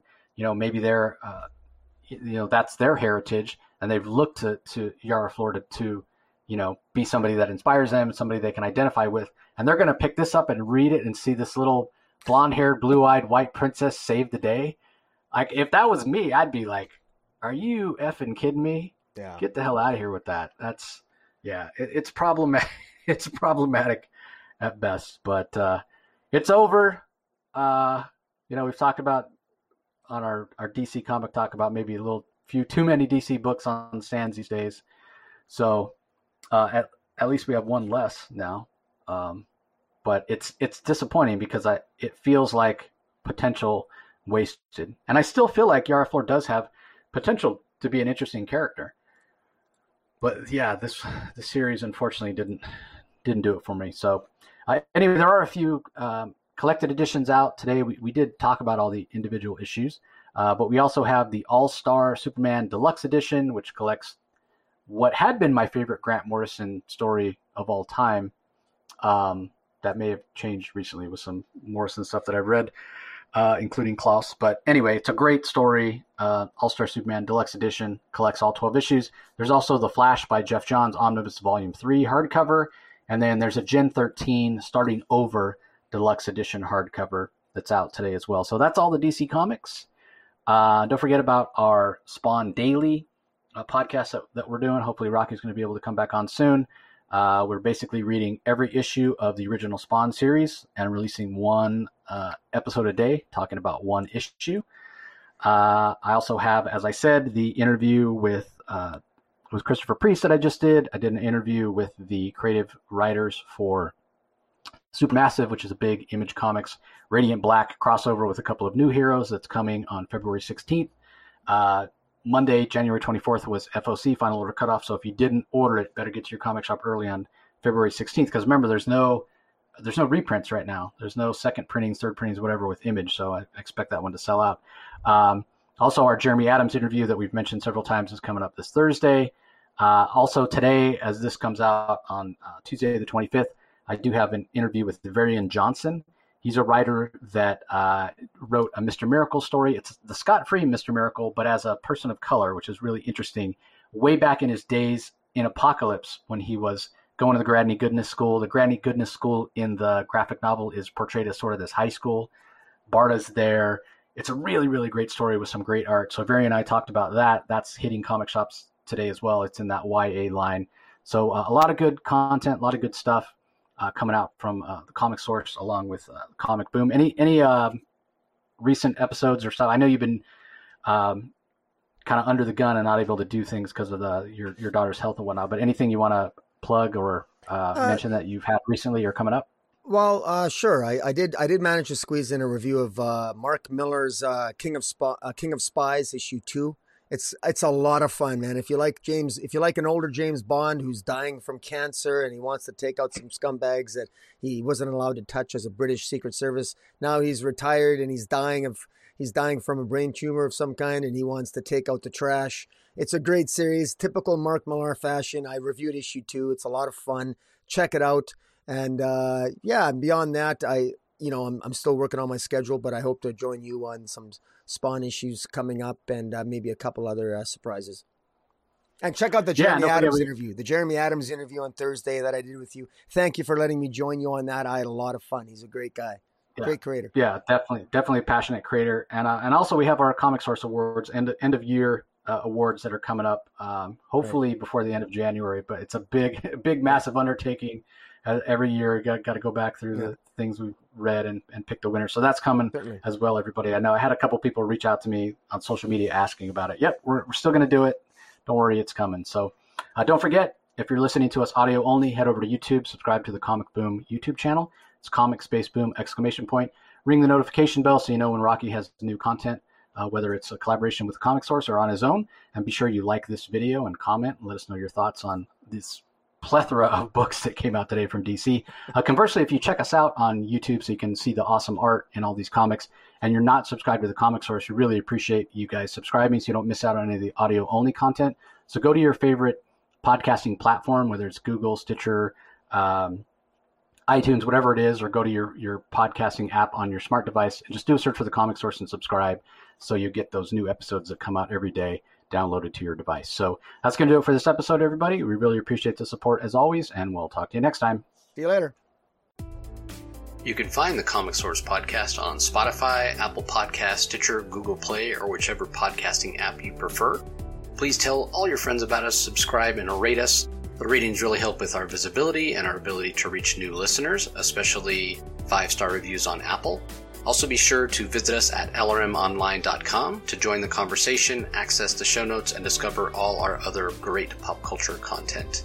If you want to email us, the email address is thecomicsourceblog at gmail.com, or you can follow us on Twitter, twitter.com forward slash the comic source. Do a search for the comic source on Facebook and Instagram to follow us on those social platforms.